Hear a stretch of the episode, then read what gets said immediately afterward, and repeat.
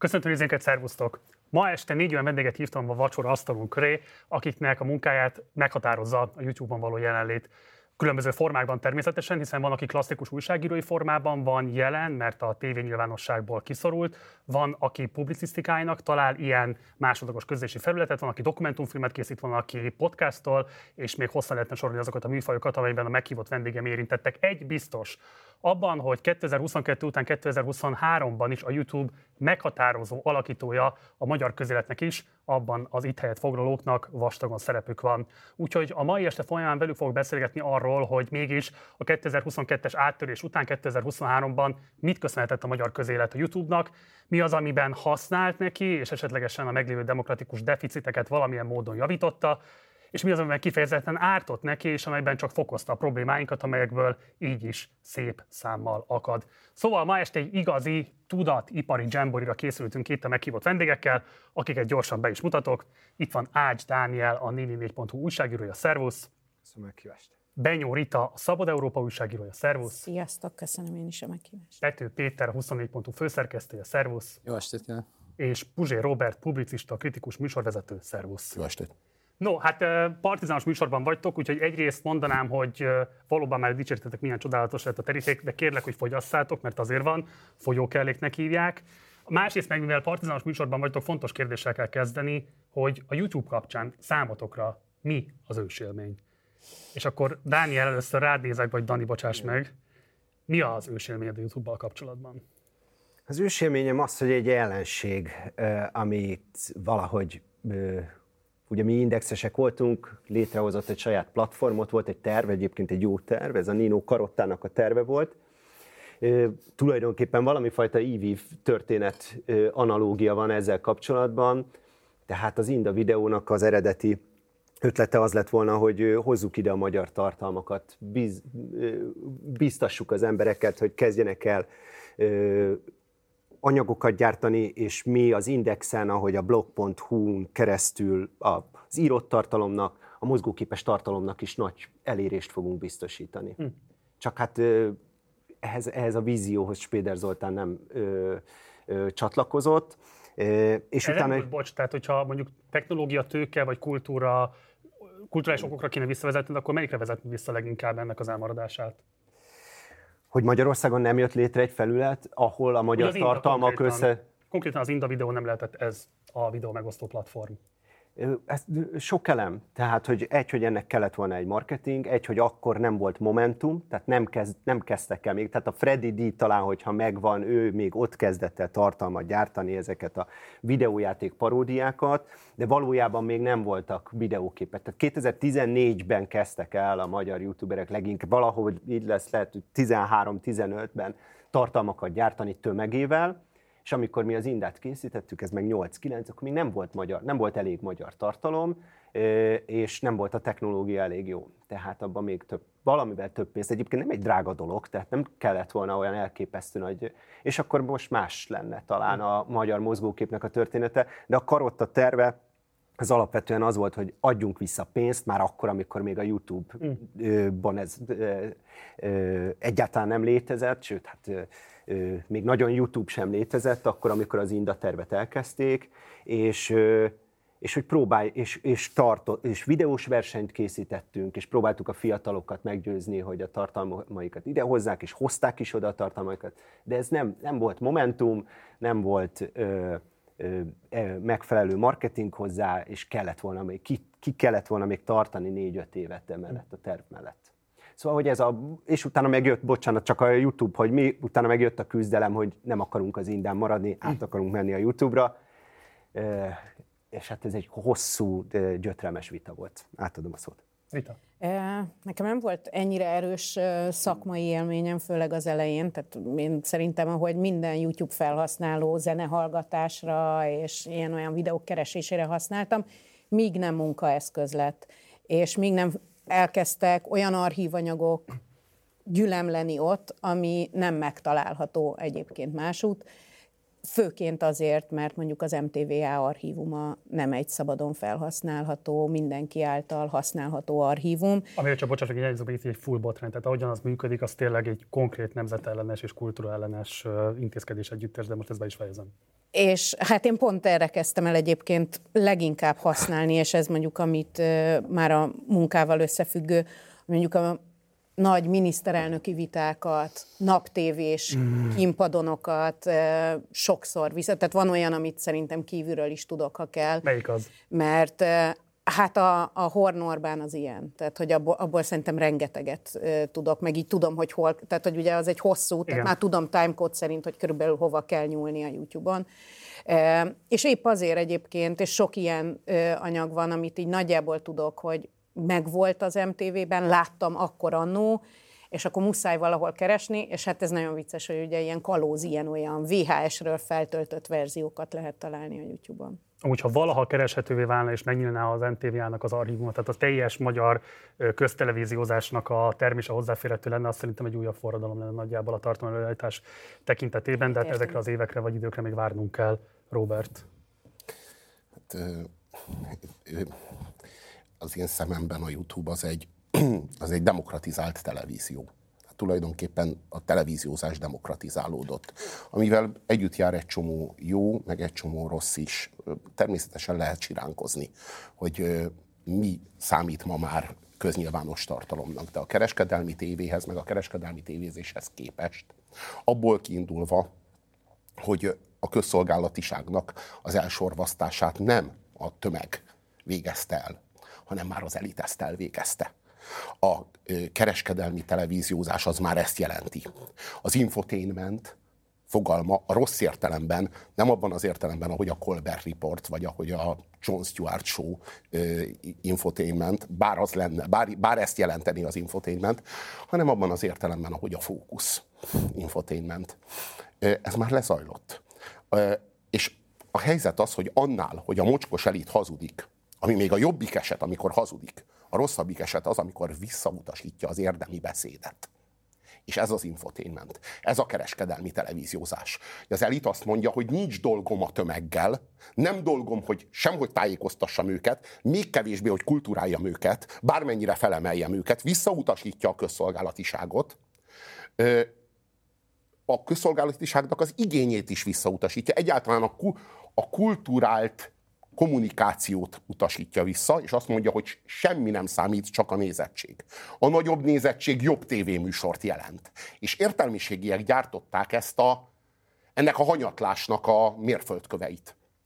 Most ehhez képest az, hogy ezt ma már a tömeg végzi, a kisember végzi, bárki végezheti, ezáltal bárkinek lehetősége van, nem csak felelőssége, lehetősége is van arra, hogy feltámassza a közszolgálatiságot a maga felületén, és erre vonatkozóan vannak is jelek. Legalábbis én több közszolgálati igényű tartalmat látok a YouTube-on, magánfelhasználók feltöltésében, mint amennyit, mint amennyit képes vagyok látni mondjuk az RTL-en vagy a Viaszaton. Amelyeket hát a, egyrészt profik, tévések, meg értelmiségiek gyártanak. Csak az igény nem értelmiségi. Hiába tudnak írni, olvasni, ha ezt megtartják maguknak. Az, az igény vagy az anyagi érdekek nem megfelelőek szerinted? Hát szerintem az, ez az egész értelmiségi kasznak az árulása. Valójában ez egy nagy kulturális deficit. Valójában önmagában az a fajta kritika, amit én most megfogalmazok, az a lesajnálással találkozott a nyilvánosságnak minden felületén. És a, az értelmiség, meg a média elit önérzetesen utasította vissza hogy neki bármiféle felelőssége lenne ebben. És mutogatott a köztévére, a köztévén lenne ennek a helye. De hát ugyan miért is látná el a köztévé ezeket a funkciókat, amikor a maga a köz fogalma veszítette el a jelentését. Senki sem gondol a magáj, úgy a köztévére, vagy úgy bármire, ami közös, mint ami ami miénk, az enyém, vagy a... Mindenki úgy gondol arra, hogy az az elité. Na most vagy a gazdasági elité, mint a kereskedelmi televíziók, és az olyan is, vagy a politikai elité, mint a közszolgálatiság hűlt helye, és az olyan is. Jó, rengeteg témát feladottam, mivel szeretnék én is reagálni, meg szerintem a többiek is, de Péter, te eddig nem szólaltál meg. Hát, a, mielőtt a YouTube ős élményemet mondanám, az a YouTube legszélsőségesebb élményem azt hiszem az, hogy egy YouTube műsor, ha jól értem, egy tudatipari jamborin veszek részt, és uh, sárga répacsíkok mellett, illetve fenyőágok mellett beszélgetek uh, a YouTube és ott kell problematizálnom a YouTube ős élményemet, amit egyébként nem tudok mi olyasmi, mint a Ritái valószínűleg, hogy Hát nagyon remélem, hogy vagy mulatós nóták végtelen mixeit hallgattuk ezen a felületen, vagy NB1-es, vagy a futballedzők NB1-es nyilatkozatait a 90-es és a 2000-es évekből, a, úgyhogy a szakmai kapcsolódásom azt hiszem az későbbi ehhez a részhez, és ma már egyébként nagyon érdekes volt, amit Robi mondott, gondolom még a fenyőágak miatt ne az első szakaszba veszünk össze ezen, mert a, és toljuk ezt néhány perccel, majd az első kérdésig gondolom, de nagyon érdekes, a nagy részt egyetértek azzal, amit a Robi a lényeg az a helyzetleírás sokasságával, ami a népelit viszont jelenti, vagy a közszolgáltiságról szóló gondolatiság eltűnését és a kereskedelmi kontra közszolgálati működési modelleknek a konfliktusát. Ám amivel nem az, hogy a YouTube végül ennek a győzelme, és akkor visszatérek a Daniels mondatához, hogy az ellenség volt eleinte, és én azt hiszem nincs messze az idő, mikor újra mindenki így fogja azonosítani, és majd el is mondom később valószínűleg, hogy miért gondolom így, de szerintem az idei Facebook események segítenek megérteni, hogy mit jelent a kiszolgáltatottság egyetlen egy technológiai cégnek, amely, amely azt csinál, amit akar. Oké, okay, mindjárt átérünk az adásnak a főgerincére, amivel készültetek, és addig egy kicsit még húzom a nézők agyát. Mert előtte még azt meg szeretném kérdezni, hogy ha egyetlen egy aspektus kéne kiemelnetek, hogy 2023-ban változásként meghatározta a munkátokat a YouTube-on, akkor mi lenne az? Ez lehet akár az, hogy a sortok megjelenése, lehet akár az, hogy mondjuk bizonyos tartalmakat, amiket korábban nem oda gyártottatok, ott is kipróbáltatok, vagy bármilyen más olyan trend szembe jött veletek, veletek amiről azt gondoltátok, hogy muszáj rá reagálni. Tehát volt-e bármilyen olyan változás, akár a ti szakmai felfogásotokban, akár a YouTube által biztosított technológiai keretekben, ami meghatározta, vagy picit fejlesztette, eltérítette az eddigi munkátokat? Bárki mondhatja, hogy ha volt ilyen. Rita. Igazából utólag tekintettünk erre vissza, amikor láttuk a, a számokat, de most évvégén mindenki szerintem összegzi a YouTube ilyen-olyan statisztikáit, és ami az egyik meglep, meglepőbb, amellett, hogy ilyen nagyon sok ezer százalékos növekedést tud maga mögött a Szabad Európa, ami nyilván a, a bázis miatt is van, de tényleg nagy növekedés volt. Viszont a nagy növekedés mellett 18 százaléka tévén fogyasztja uh-huh. a YouTube adásainkat. Ami egyrészt meglepő, másrészt visszaigazolja azt, hogy mi abból indultunk ki, mikor elkezdtük a szabadont gyártani, gondolkodni, hogy lehet YouTube-ra gyártani igazából broadcast minőségű, broadcast színvonalú, leginkább tévére hasonlító riportokat is. És lehet, és ez nekem visszaigazolja, tehát ez a majdnem 20% nem telefonon, hanem vagy a nappaliban leülve, én azt gondolom, ha már a YouTube-ot bekapcsolod és így nézed, akkor lehet, hogy nem csak ilyen konyhainak használod, mert akkor telefonon néznéd. És ez utólag nekünk visszaigazolja, hogy lehet kvázi tévés tartalmat, vagy korábban tévésnek hit tartalmakat, és erről majd szívesen beszélek majd még a bejátszónál, gyártani YouTube-ra is. De itt, itt van a véleményszabadság potenciál. És itt van a, itt van a, a, a cáfolata is annak, a, vagy legalábbis... Még nem mondtam el, de.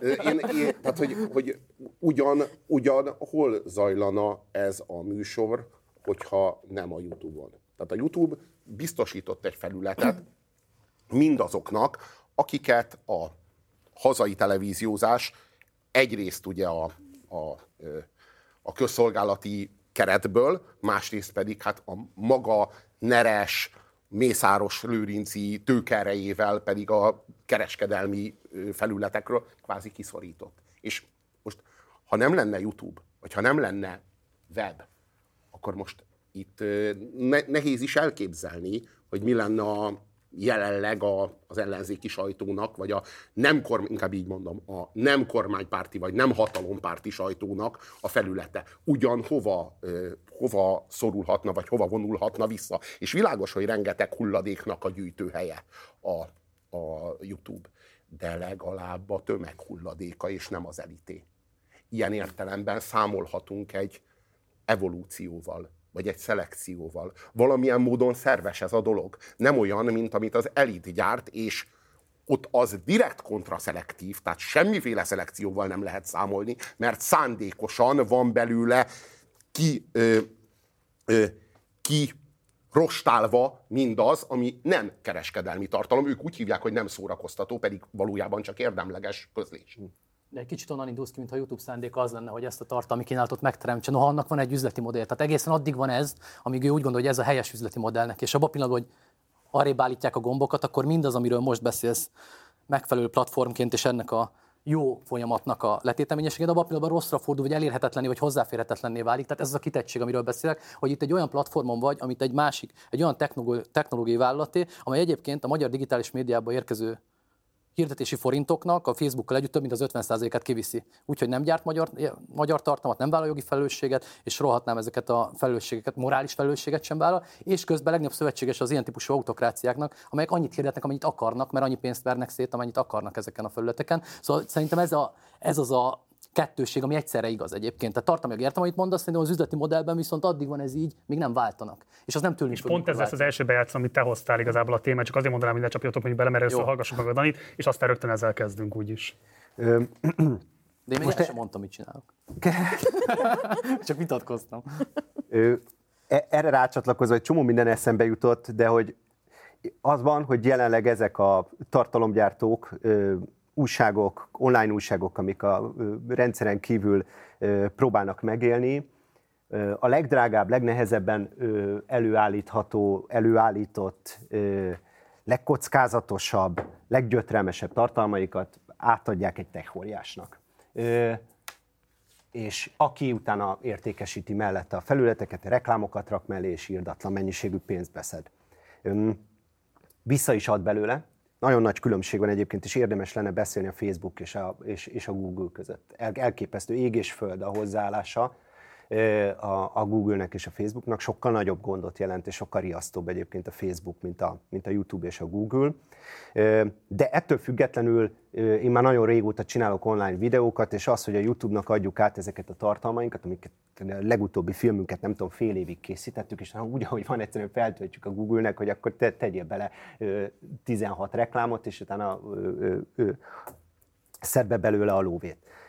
Ez azt eredményez, hogy én már sok videórobotot láttam különböző online újságoknál, ezt Magyarországon, magyar nyelven profitábilisan nem lehet létrehozni. Tehát, hogy ez az Indexnél se lehetett, a 4 se, se, ez mindig egy veszteségként fog jelentkezni az újságoknál. És ez egy nagy probléma viszont. Még így is, hogy egész jelentős összegeket visszacsorgat, de még azt se hozza vissza, se a technikát nem hozza vissza, se semmit nem hoz vissza, tehát ö, ö, miközben azt lehet látni, hogyha mondjuk angol nyelven gyártanánk tartalmat, és olyat, amire a világ kíváncsi, akkor, tehát ez a modell nem Magyarországra van Igen. optimalizálva.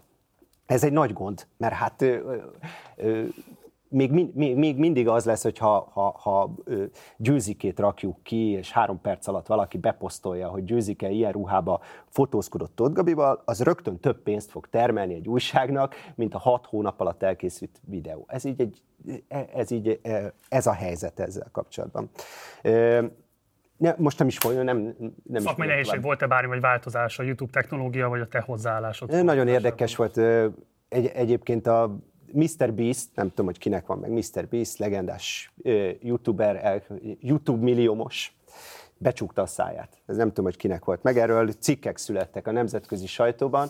Ugye Mr. Beast Hát, hogy, és erről a képről jutott eszembe, itt előtte elkezdtük, hogy milyen thumbnail jelent meg ez a, ez a műsor, hogy ez az évünk arról szólt részben, hogy kitaláljuk, hogy hogy tudjuk magunkat optimalizálni a YouTube algoritmusához, ebben hogy tudunk lavírozni, hogy, tudunk, hogy tudjuk kicselezni, hogy, tudjuk, hogy tudunk ráérezni, és Mr. Beastről jut eszembe, nem tudom, hogy kinek van meg, hogy minden youtuber a címlap képére egy ilyen rácsodálkozó fejet vág, a két kezét ráteszi az arcára, és ez Mr. Beast-től származik, és az látszott, hogy elképesztően kattintják ezt a rácsodálkozó fejet, utána Mr. Beast egyszer csak becsukta a száját, és kipróbálta, és megírta utána, hogy még jobban kattintják.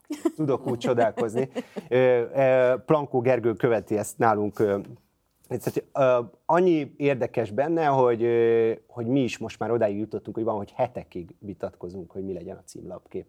És hogy kell jó címlapképet gyártani. És hogy kell, hogy mobiltelefonon működjön, hogy PC számítógépen működjön ez a dolog, hogy rögtön lehessen tudni, hogy melyik csatorna, hogy rögtön lehessen érteni, hogy a címmel együtt hogy működik, hogy az ajánlóval együtt hogy működik, és utána még nem beszéltünk arról, hogy ez csak a YouTube, mert utána ez az évünk nem csak arról szólt, hanem utána a YouTube-ra elkészült tartalmat, hogy lehet szórni, terjeszteni, és lassan szerintem a munkánk 25%-a, hogy az újra és újra létrejövő új és új óriások által létrehozott platformokra optimalizáljuk a tartalmunkat, amihez külön embereket kell felvenni, ami még deficitesebbé teszi a Magyarországon a videógyártás. Nem tudom, hogy ez most Abszolút, abszolút. oké okay volt-e. Nem, tudom, nem fogom elviselni a vádat, hogyha majd utólagosan terjeszted a Pesti éjszakában, hogy én belét folytottam a szót élő adásban, úgyhogy kérlek nyugodtan mondd el, hogy mi az a technológiai változás, vagy felfogásbeli változás, ami a YouTube-bal való viszonyodat meghatározta 23-ban. Ezzel persze csak vicceltem, mert amit terjeszteni fog az, hogy egy gasztrom műsorba hívták,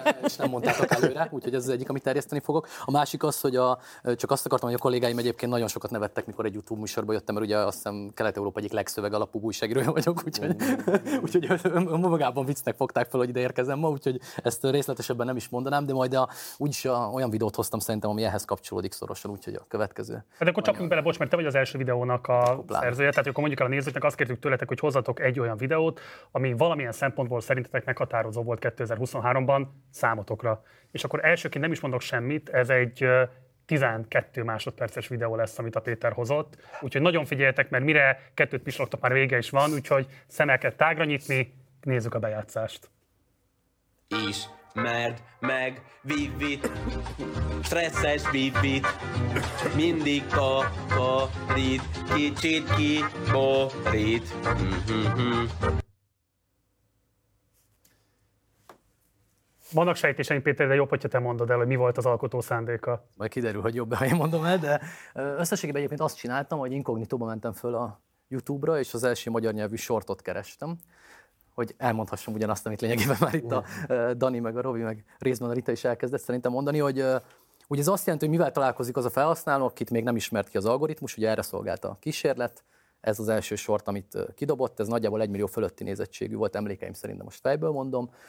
És ugye még nem ismer az algoritmus, addig nagyjából hasonló ö, tematikai körben is találkozhatunk. A TikToknál még érdemesebb szerintem inkognitóban elkezdeni nézni, hogy nagyjából mi az, amit feltételez egy magyarországi felhasználóról, amikor először találkozik vele, és ugye néhány hét, amíg kiismeri a gondolkodásunkat, meg a, meg a fejünket, és akkor pedig a legszűrálisabb módon vonz be. Ugye ennek nyomán én lényegében kizárólag buli videókat nézek hajnal hat után a Another Love című számmal, illetve futballmeccsekből kivágott jeleneteket, és gondolom mindenkinek megvan az a szűk kör, amiből a TikTok kiszolgálja ezt az érdeklődését. És azt szerintem több, több, több, több okból érdekes. Az egyik az ugye, ezt csak utalni akartam rá, amit a a Robi ö, ö, már elkezdett mondani, azzal vitatkoznék ebbe az értelemben, hogy szerintem ugye nem csak egy nagy tech cég, hanem egy algoritmus fogja is vagyunk azért nagy rész, algoritmusok fogja is vagyunk nagy rész. Azzal, hogy azt meg, amit meg a Dani mondott, azt meg szeretném én is elmondani, hogy itt a YouTube volt a feladat, de masszívan azt gondolom, amit ő, hogy a Facebook az egy ö, nagyon másik ligában játszik a szabadságellenes mozgalom élén trónoló ö, tech vállalatok közül, tehát messze azt tartom én is a leg, legantidemokratikusabb projektnek. Én egyébként azok egyike voltam, akik nagyon lelkesedtek érte, hogy micsoda demokratikus projekt, mikor a mikor változott? Hát a Twitterrel együtt, mikor az arab tavasz idején volt ugye ez, hogy, hogy hangot ad az elnyomottaknak, tud szerveződni, nem tudom és ugyanez a demokratikus meg tech optimizmus engem is elragadott, és a, most, hogy már az egyik legtech magyar ember vagyok, most már, most már némi iróniával, vagy öniróniával emlékeztetek meg önmagamnak a korai szakaszáról, szerintem most már világos van, hogy pénzt kivisznek a médiából, ahogyan nem vállalnak sem morális, sem jogi felelősséget semmiért, ahogy egyébként a fogjévőjünk, és a Facebook példát azért mondjuk el, mert az akkor érthető szerintem. Ugye a Facebook algoritmusa nagyjából úgy működött nagyon sokáig, hogy az emberek linkeket tudtak betenni, újságcikkeket az üzenőfalukra, és ezek után az újságok egyébként nagyon sok embert tudtak elérni, mert mert az ismerősök lekattintották, meg akár a saját Facebook oldalok lekattintották a felhasználók ezeket a linkeket, és az újságokra vitt át a Facebook, ahol egyébként már cikkeket tudott olvasni az a felhasználó.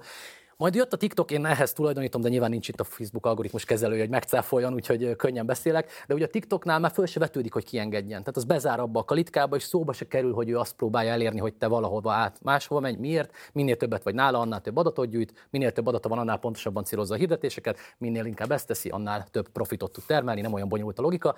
És a Facebook valószínűleg, én ezt tippelem, ennek a logikáján kezdte el maga is ezt érvényesíteni, aminek nyomán szerte a világban százezrekkel, hol nyilván nagyságrend, több tíz százalékos esett vissza az újságoknak a olvasószáma. Egyszerűen azért, mert valaki úgy döntött, hogy többet ezeket a linkeket nem lehet látni. Hát szoktam mondani, a sarki újságár is azért sokkal demokratikusabb hely, mint a Facebook üzenőfala, ugye, mert ott legalább mindent látsz, még ha nem is tudod megvenni. Itt már nem is látod, ugye, tehát az algoritmusok olyan mélyen zárják el tőled a tartalmakat, és ezért látom én a Google veszélyt is ugyanígy, Mert ugyanígy egy döntés, egy pillanat, amikor az ő üzleti modelljében egy másik logika, vagy egy másik kihívó másra kényszeríti, akkor ugyanezt miért ne tudná elérni egyébként? Miért ne tudna? Hiszen most is alkalmazkodunk hozzá, hogy a Dani mondja, tehát a sortok, amik mondjuk ennek az évnek a nagy újdonság, hogy miért kell csinálni? Mert jobb helyre visz az algoritmus, abból esetleg újabb emberek látják a tartalmaidat, arra következtetsz, hogy egyébként be tud őket húzni a saját újságodba ennek köszönhetően, és ennek nyomán rengeteg erőforrás szól, rengeteg erőforrást allokálsz olyasmire, amire amúgy nem tennél. Tehát ha rajtad a szerkesztői szándékon működne, nem 8 másodperceket vagy 12 másodperceket vágnál ki, hiszen nem ezt akarod. Nem azért csinált egy dokumentumfilmet, hogy 8 másodpercekre vagdosd, vagy 12 vagy 21-re, azért csinálod, mert ez szükséges ahhoz, hogy egyébként az egész dokumentumfilmet feltételezésed szerint minél többen hozzáférhessenek, vagy a filmjeithez. De ebbe az értelemben szerintem ez egy írtózatos kiszolgáltatottság, és mondom, lehet, hogy a korábbi tech pessimizmuson változott nagyon szélsőségesre, és szerintem ebből ez egy nagyon disztópikus jövő egyébként, mert ha ezek uralkodnak, ezek a sortok, amiket itt láttunk, nem csak tematikailag mondom, hosszúságában is, az megint távolabb visz az igazságtól, vagy a valóságtól, hogy minél inkább valótlan lesz. Mert egyszer minél rövidebb, annál nehezebb igazat mondani. Nem akarok egyre sérteni, de magas labda ex népszabadságosként az újságíró standra, az újságos standra, mint a demokrácia szinterére hivatkozni. Abszolút azt gondolom, hogy még a Facebook előtt van, igen. Igen? Abszolút, igen. Jó. Dani. Csak azt akartam hozzáfűzni, hogy nem igaz, hogy nem láthatóak azok a linkek, amiket ö, ö, feltöltenek, azok, akik fizetnek, ja, bocsánat, azoknak igen, így, látható van, így a linkje. Tehát a, az biztos, hogy a, ö, hogy mondjam, az elnyomó hatalom propaganda anyagaival viszont találkozni fogsz, mert ö, nem csak az van, hogy ezek a tech cégek lenyúlják a tartalmaidat, hanem utána még a közpénzt is lenyúlják, és ö, eldugják utána a te általad elkészített tartalmat, amit után rohanghatsz az algoritmus után, hogy mégis eljusson az emberekhez, de azokhoz nem az fog eljutni, hanem az fog eljutni, hogy tudjuk, hogy mi fog eljutni. Abszolút, igen, tényleg ilyen autokrácia szövetségesek szerintem is ezek a ilyen értelme. Egy kiegészítés, amire a Dani már egyébként utalt, hogy most mindent, amit te itt elmondtál, szóval, hogy ahhoz nekünk, aki én például nem értek ehhez, mert én belpolitikai újságíró vagyok, én nem vagyok közösségi média szakértő, gurú. Őszintén én nekem a riportjaim után, sokkal utánam, akikhez bejut, eljutnak az adatok, vagy látom a számlálót alatta, de hogy körülbelül ugye ez az, amit én, mint újságíró észlelek, hiszen én nem az vagyok, aki egyébként ebben kell, hogy gondolkodjak, mert hogy erre külön emberek kellenek már, hogy ebben gondolkodjanak.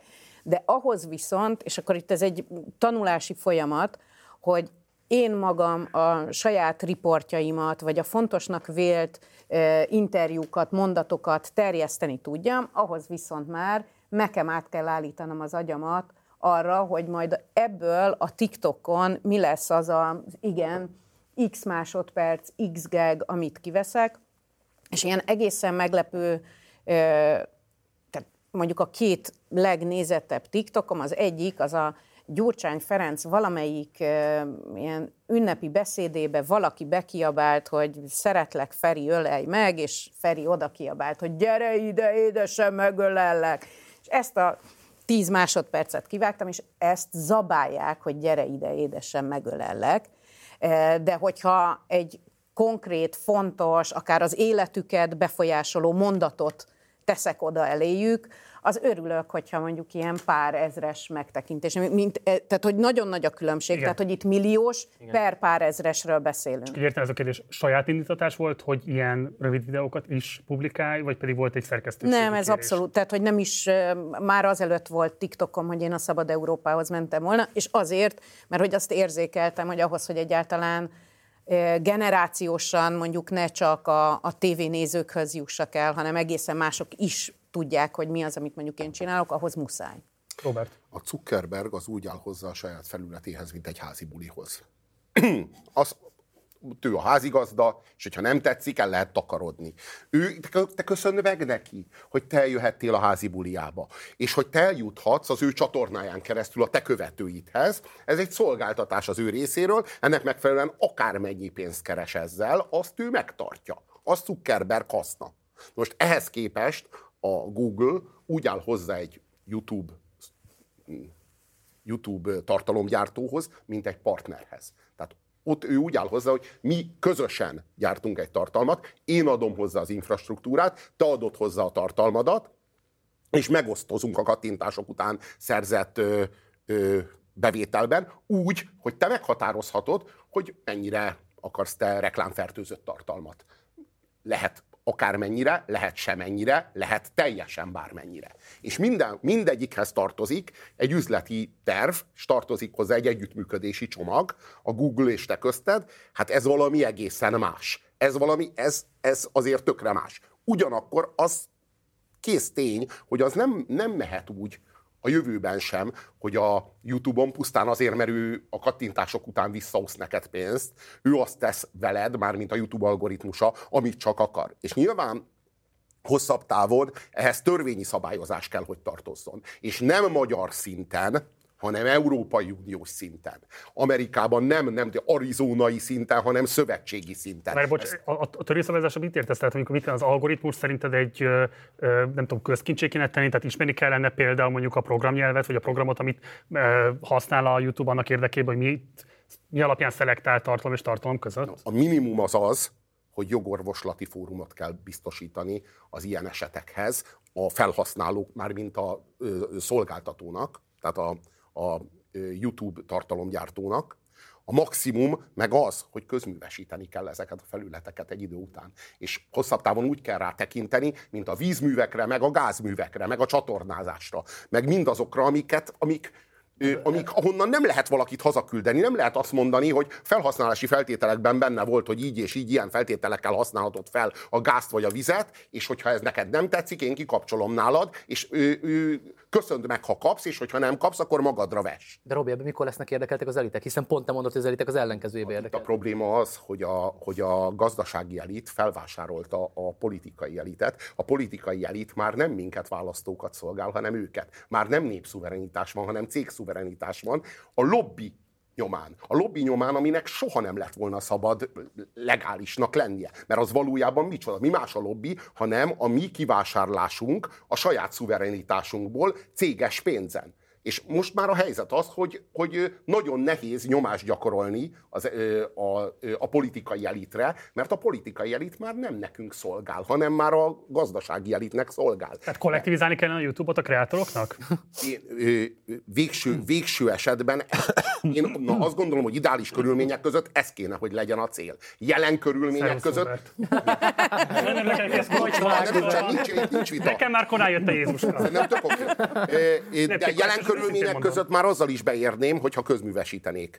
Hogyha törvényileg, hogyha, hogyha jogorvoslati felületet kapnának azok a tartalomgyártók, akiknek például szavak alapján szankcionálja a tartalmát a YouTube algoritmusa, és besárgul a dollárjel azért, mert te használtál egy olyan kifejezést, amit az algoritmus nem ért, de nem is akarja értelmezni, mert ha te azt mondtad, hogy kurva jó idő van, akkor jó úgy gondolja, hogy itt prostituáltakkal fognak baszni. És azt nem szeretné, tehát csárga a dollárjel. Miközben csak az idő kurva jó. Senki nem tud majd nézni minket? Most. Az már régen, de egyébként amúgy nincsen ugyan nap alatt, ugye, tehát a Chaplinék, a United artists ezt akarták elérni, csak ott is ugye ez a harc, ez hát sajnálatos módon fönnakadt a stúdiók ellenállás. Antoni, te akartál majd mondani.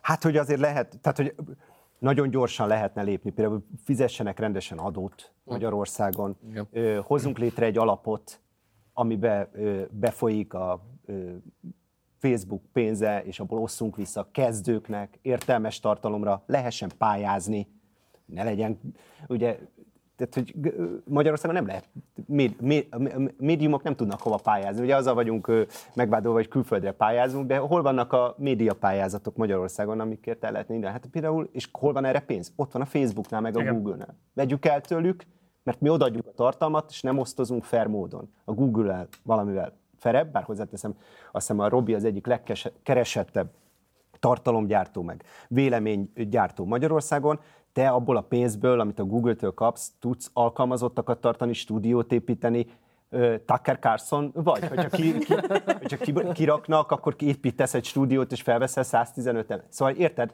azt, e, e, tehát hogy ezt valahogy így kéne arányosítani, a, egy csomó pályázatot lehetne. Ne legyen politikai hirdetés rajta. Tehát az nonsens, hogy egyszerűen elönti, elönti az agyat a, a, a nyugdíjasoktól a gyerekeken át mindenkit, a, a miniferi, a Youtube-on is, és a Facebookon is. Egyébként azt hiszem, hogy 2006-7 körül Orbán Viktor maga javasolta azt, hogy ne lehessen ö, politikai hirdetés. A francia ahogy van, ne választási modellt akarta áthozni. Miért változhatott meg? Érthetetlen, pedig ő az elvek embere. Szóval tudnék apró változtatásokat, hogyha nem is rögtön államosítjuk a, a, a, az egészet. Nagyon gyorsan lehetne, és azt hiszem ezekből azért vannak, vannak külföldi példák, amikor meg is történt. Amúgy szerintem az a legkiábrándítóbb ezzel kapcsolatban, hogy minden, tehát ezekben az elvekben nagyjából helyel közel egyet tudunk érteni, de szerintem, hogyha még egy összeurópai, kreatóri föllépés lenne, és valószínűleg az lenne a le- legvége, hogy le tudnák kapcsolni az európai piacot, mert a Google valószínűleg még anélkül is ellen. Igen. Tehát hogy egyszerűen, egyszerűen nem látom, hogy hol lehetne igazából a nyomásgyakorlásnak ezt a szintjét megtalálni, ahol ez egy valódi követelésé válna, és ez rendkívül kiábrándító. ahogy az arab tavaszból hát kiderült, hogy az, az valójában iszlám ébredés. Tehát szerette volna hinni az értelmiség, hogy hát itt demokratikus, fel, azt hitték, hogy felvilágosodás zajlik az iszlámban, pedig reformáció. És hát ők a gyökereikhez térnek vissza, most ki, kinek milyenek a gyökerei, ahhoz tér vissza. Itt most ennek a következményeit látjuk a közel-keleten, Észak-Afrikában, Európában is.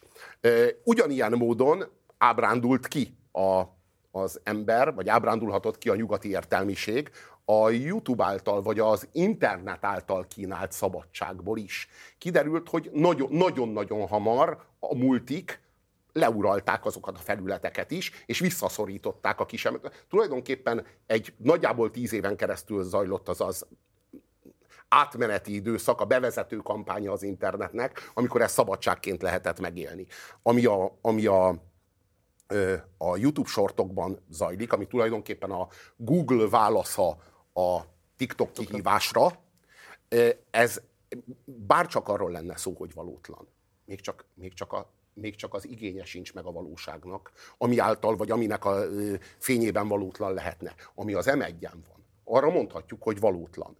Ami a YouTube shortban megy, meg ami a TikTokon megy, az érvénytelen. Érvénytelen. Nem vonatkozik, nincs vonatkozása a valóságra, mert ha tagadná, már az egy érvényes tartalom lehetne. Egy hamis érvényes tartalom. Az érvénytelenség az azt jelenti, hogy én még a YouTube sortok közül, pedig arra szoktam elaludni, nagyon jellemző, hogy arra, használ, arra használom, hogy amikor már az agyam semmilyen értelmes tartalmat nem tud felvenni, de még nem tudom lekapcsolni a villanyt bent, akkor nézem ezeket, hogy kisüssék az agyamat. És hogy az alkalmas erre? Abszolút. Igen, erre. Csak, de semmi másra. Semmi másra. Én Nem még, tudom, milyen álmaitok lehetnek, de biztos, hogy megnézni. én még nem láttam olyan tartalmat, ami, ami érvényes tartalom lett volna ezen a felületen. És ez ilyen nagyon boomer mondás, hogy egy egész felület elaljasult, vagy alászállt, de hogy még ezek, az, ezek a lifehackek, mondhatnám, Lehet, hogy érvényes nézni. mondjuk, Ja, lehet, hogy az, az, algori, az algoritmus majd egy, egy nap bizonyára Szerintem feldobja. egyébként a Petinek a videója az egy TikTok videó eredetileg. És ez át van rakva sorban, bocsánat. valószínűleg És- valószínűleg igen. Mhm. Na, ez, ez a videó például. Hát ez, ez már hat évesen is szar tartalom. Tehát egy hat éves csinál egy ilyet, már arra is azt mondod, hogy hát visszamaradt a fejlődésében a gyerek. Na és de- hogy fejleszteni kéne. Na de itt a másik konfliktus, Robi, ezt egy millió fölött nézték. Na ez az. 1 millió 300 ezer na ez megtekintés. az. Azt nem tudjuk, hogy hány de nézőt jelent konkrétan fizikailag, de azért- megtekintés szám az ez. De azért szerintem azért nézték ennyien, mert ez bizonyos értelemben a Mónika sónak, meg a Balázs sónak az örököse. Nem azért nézték, mert ez nívós tartalom, hanem épp ellenkezőleg azért nézték, mert ehhez képest a legaljabbról is azt érezheti, hogy ő valaki. Na de akkor miért jelent előrelépést a YouTube a korábbi médiarendszerhez képest? Ennek, Hiszen ellenére, azzal ennek ellenére jelent. Hát azért, Ja, én nem vitatom, nem, van egy most csomó nem vitatkozni akartam, most még kérdeztem meg meg. szó, szóval, hogy arra, én, én legalábbis azt látom, hogy például azokból a politikai vitaműsorokból, azóta, hogy a YouTube-on zajlik egy verseny ezek közt, sokkal több van, sokkal nagyobb a választék, sokkal többféle vélemény elérhető,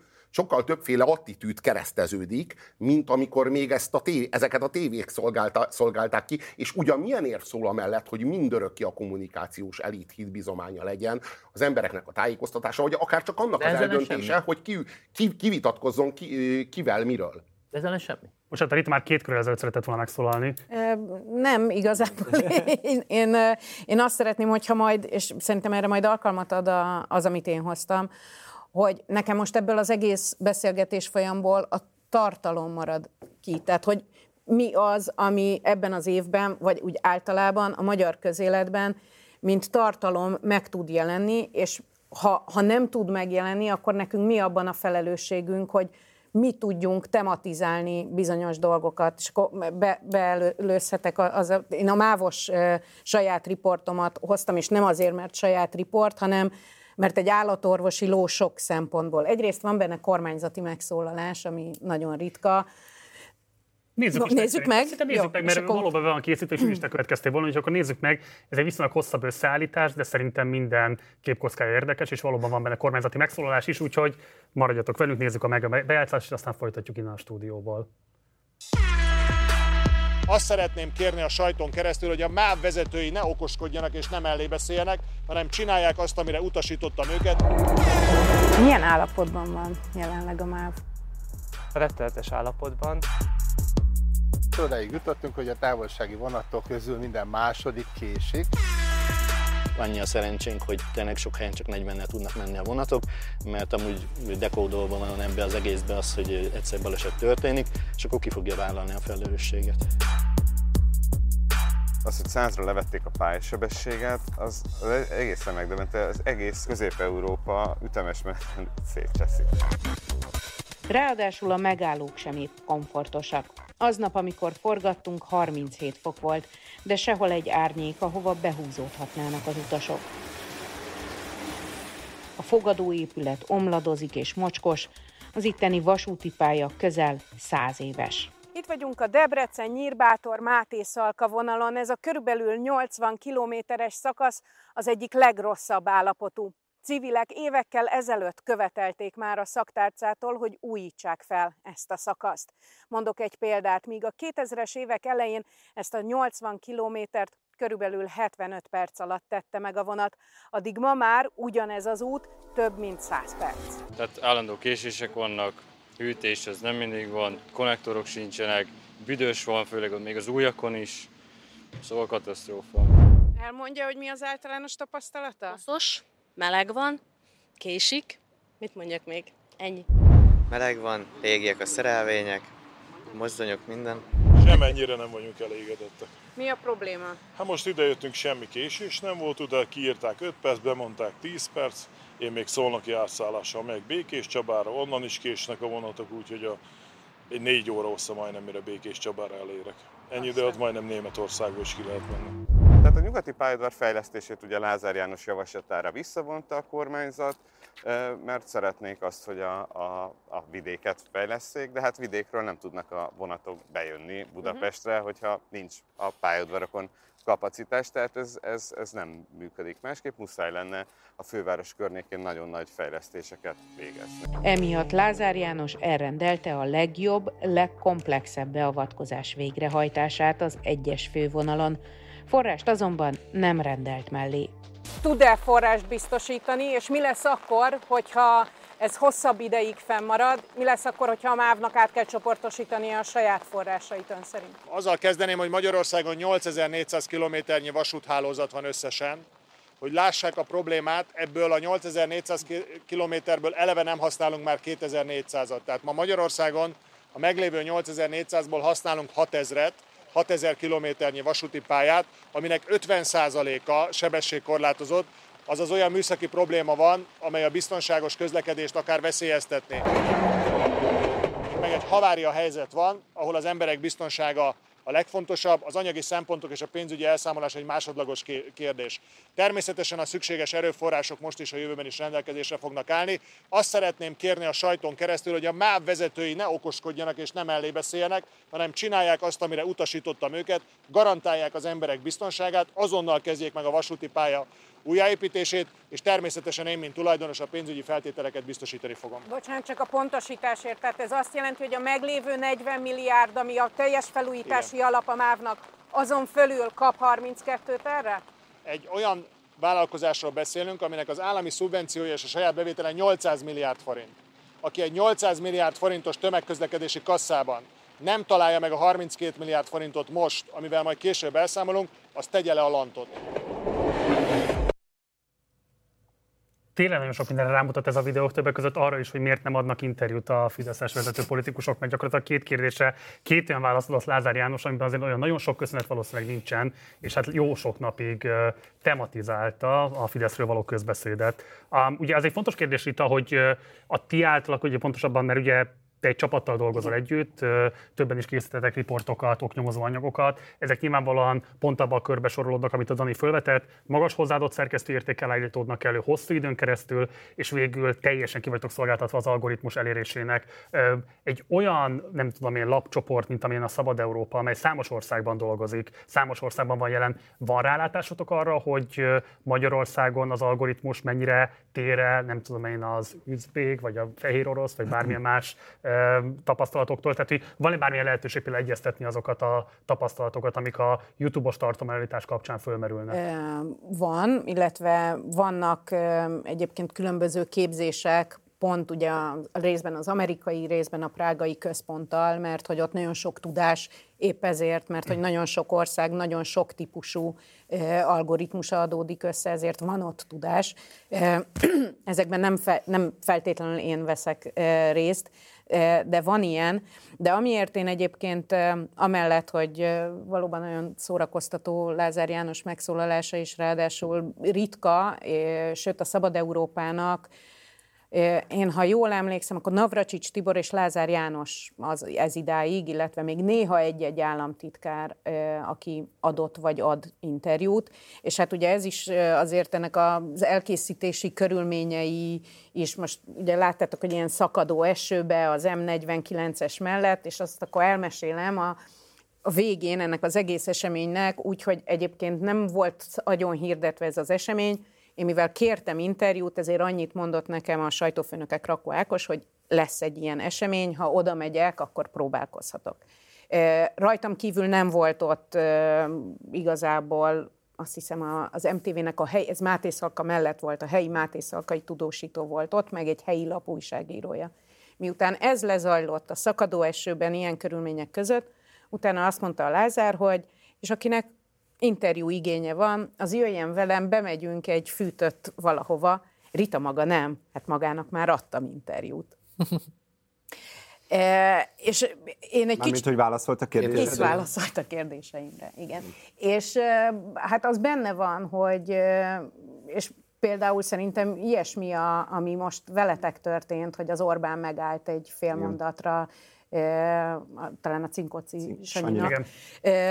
Tehát, hogy, hogy van néha egy ilyen kvázi, hát végül is, végül is válaszoltam, és ráadásul egyébként itt azért olyan körülmények között válaszolt, hogy előtte volt egy hosszas levélváltás a MÁV-val, amit én mielőtt itt találkoztunk, printbe megírtunk a lapra, mert elég sok információt megtudtunk, tehát, hogy itt volt egy ilyen személyes felfűtöttsége Lázár Jánosnak, amiért ő ezt el akarta mondani, és igazából ilyenkor van az, hogy válaszolnak, amikor azért részben eszközként használnak, hiszen üzenni akart. Két nap múlva fel is mentette a MÁV egyik vezetőjét.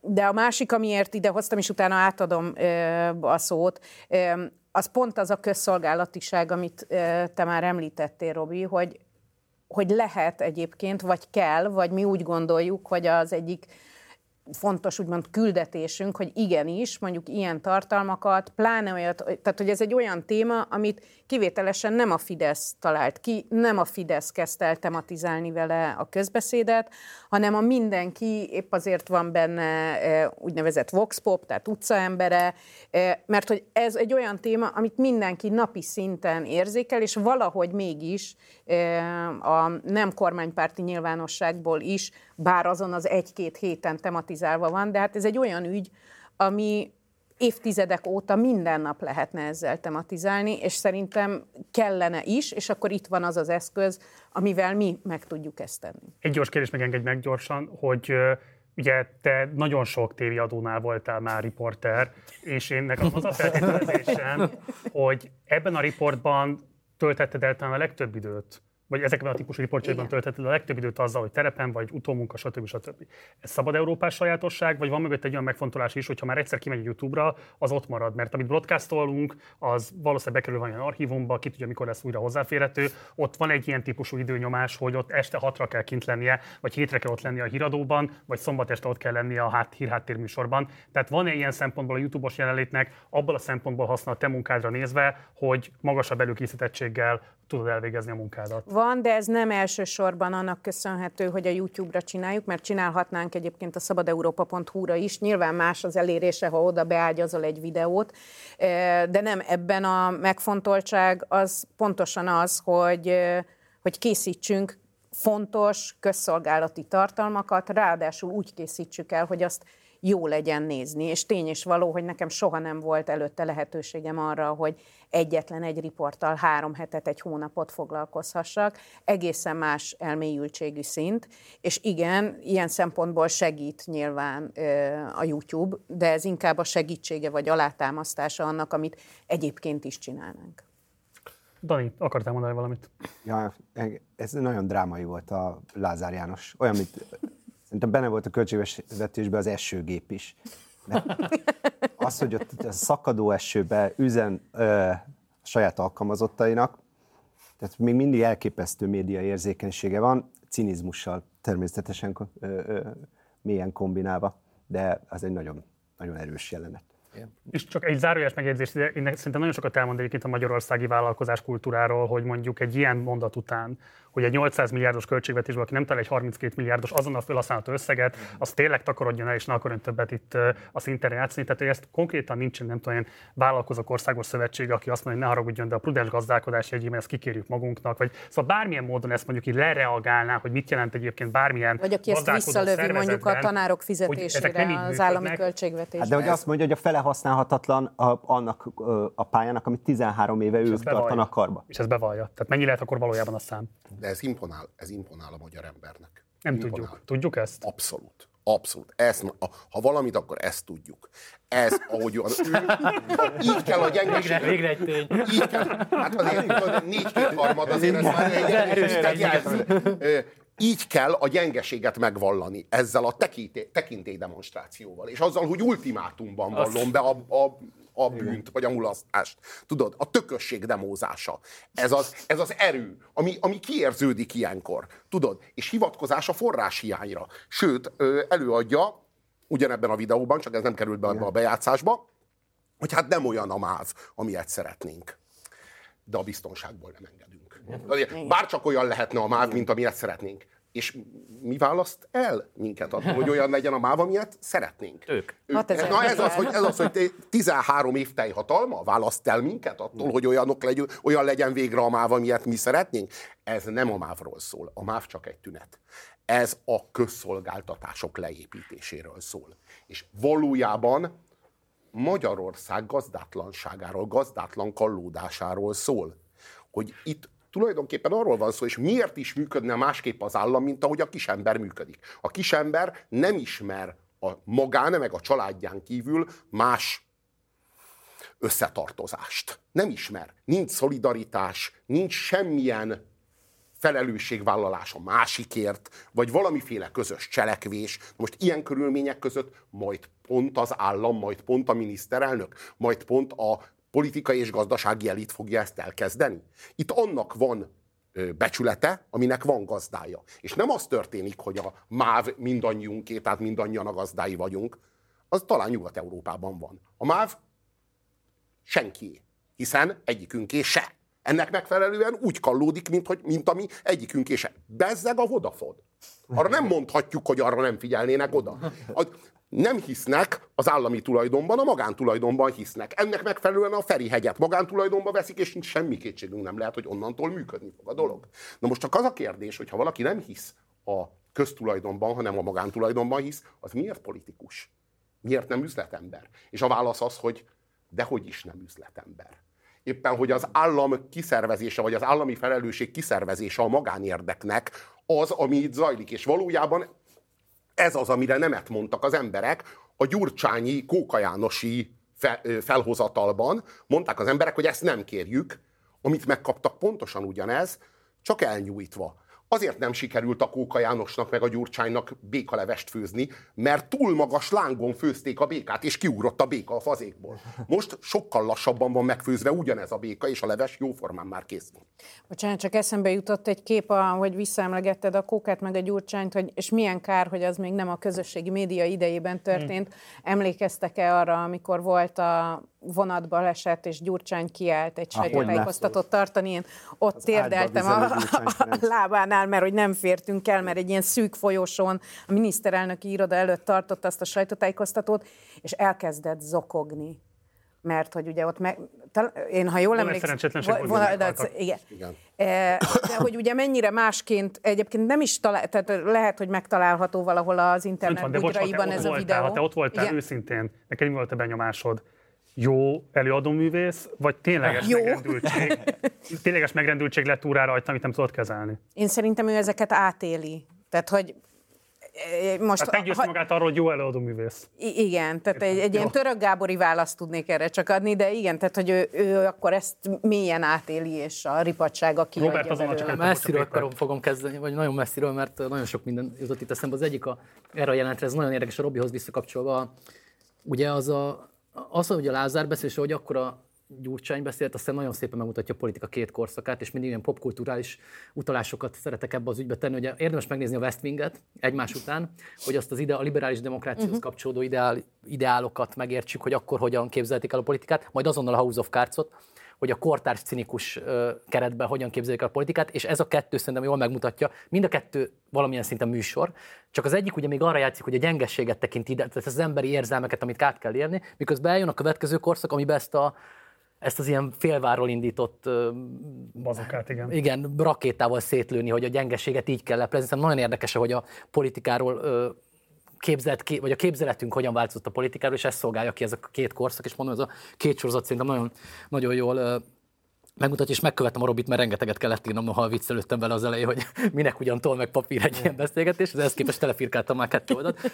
Mert a másik meg az, hogy szintén a Lázárhoz visszatérve, hogy ez nagyon érdekes, szintén a NER menedzser rétegét azért a hogy, hogy azért kevés, kevés, kevésbé becsülendő dolog van Magyarországon, mint ez a réteg, amit így lehet alázgatni, úgyhogy egyik őket se zavarja, hanem valószínűleg megtiszteltetésnek veszik, hogy ilyen, mint a mint a rongyal úgy beszélnek velük, tehát tényleg teljes őrültségeket, hogy a, egy költségvetésből, aminek nyilván minden forintja el van rakva, keressenek 32 milliárd, ugye ahogy, úgyhogy közben nem romlik a Ne szolgáltatás. okoskodjon a Ne okoskodjon, hanem csinálják, amit mondok. Igen. Tehát egészen elképesztő, és ugye ez senkit nem zavar valóban, hanem sőt ez az erőnyelve, ami, ami, ami itt látszik, és akkor ide viszont visszakötve a legelé, és az utolsó gondolatom ebből, hogy, és itt még egyszer a, nem akarom nagyon elideologizálni ezt, de a YouTube-on mennyire ugye a demokratikus televíziózás, vagy az ehhez kapcsolódó tartalomgyártásnak a felülete, ugye annál annyira erősen antidemokratikus tendenciákat is erősít, amennyiben nem csak ő, hanem a komplet közösségi média ugye lehetővé tett, hogy a politikusoknak ne kelljen átmenni gátakon.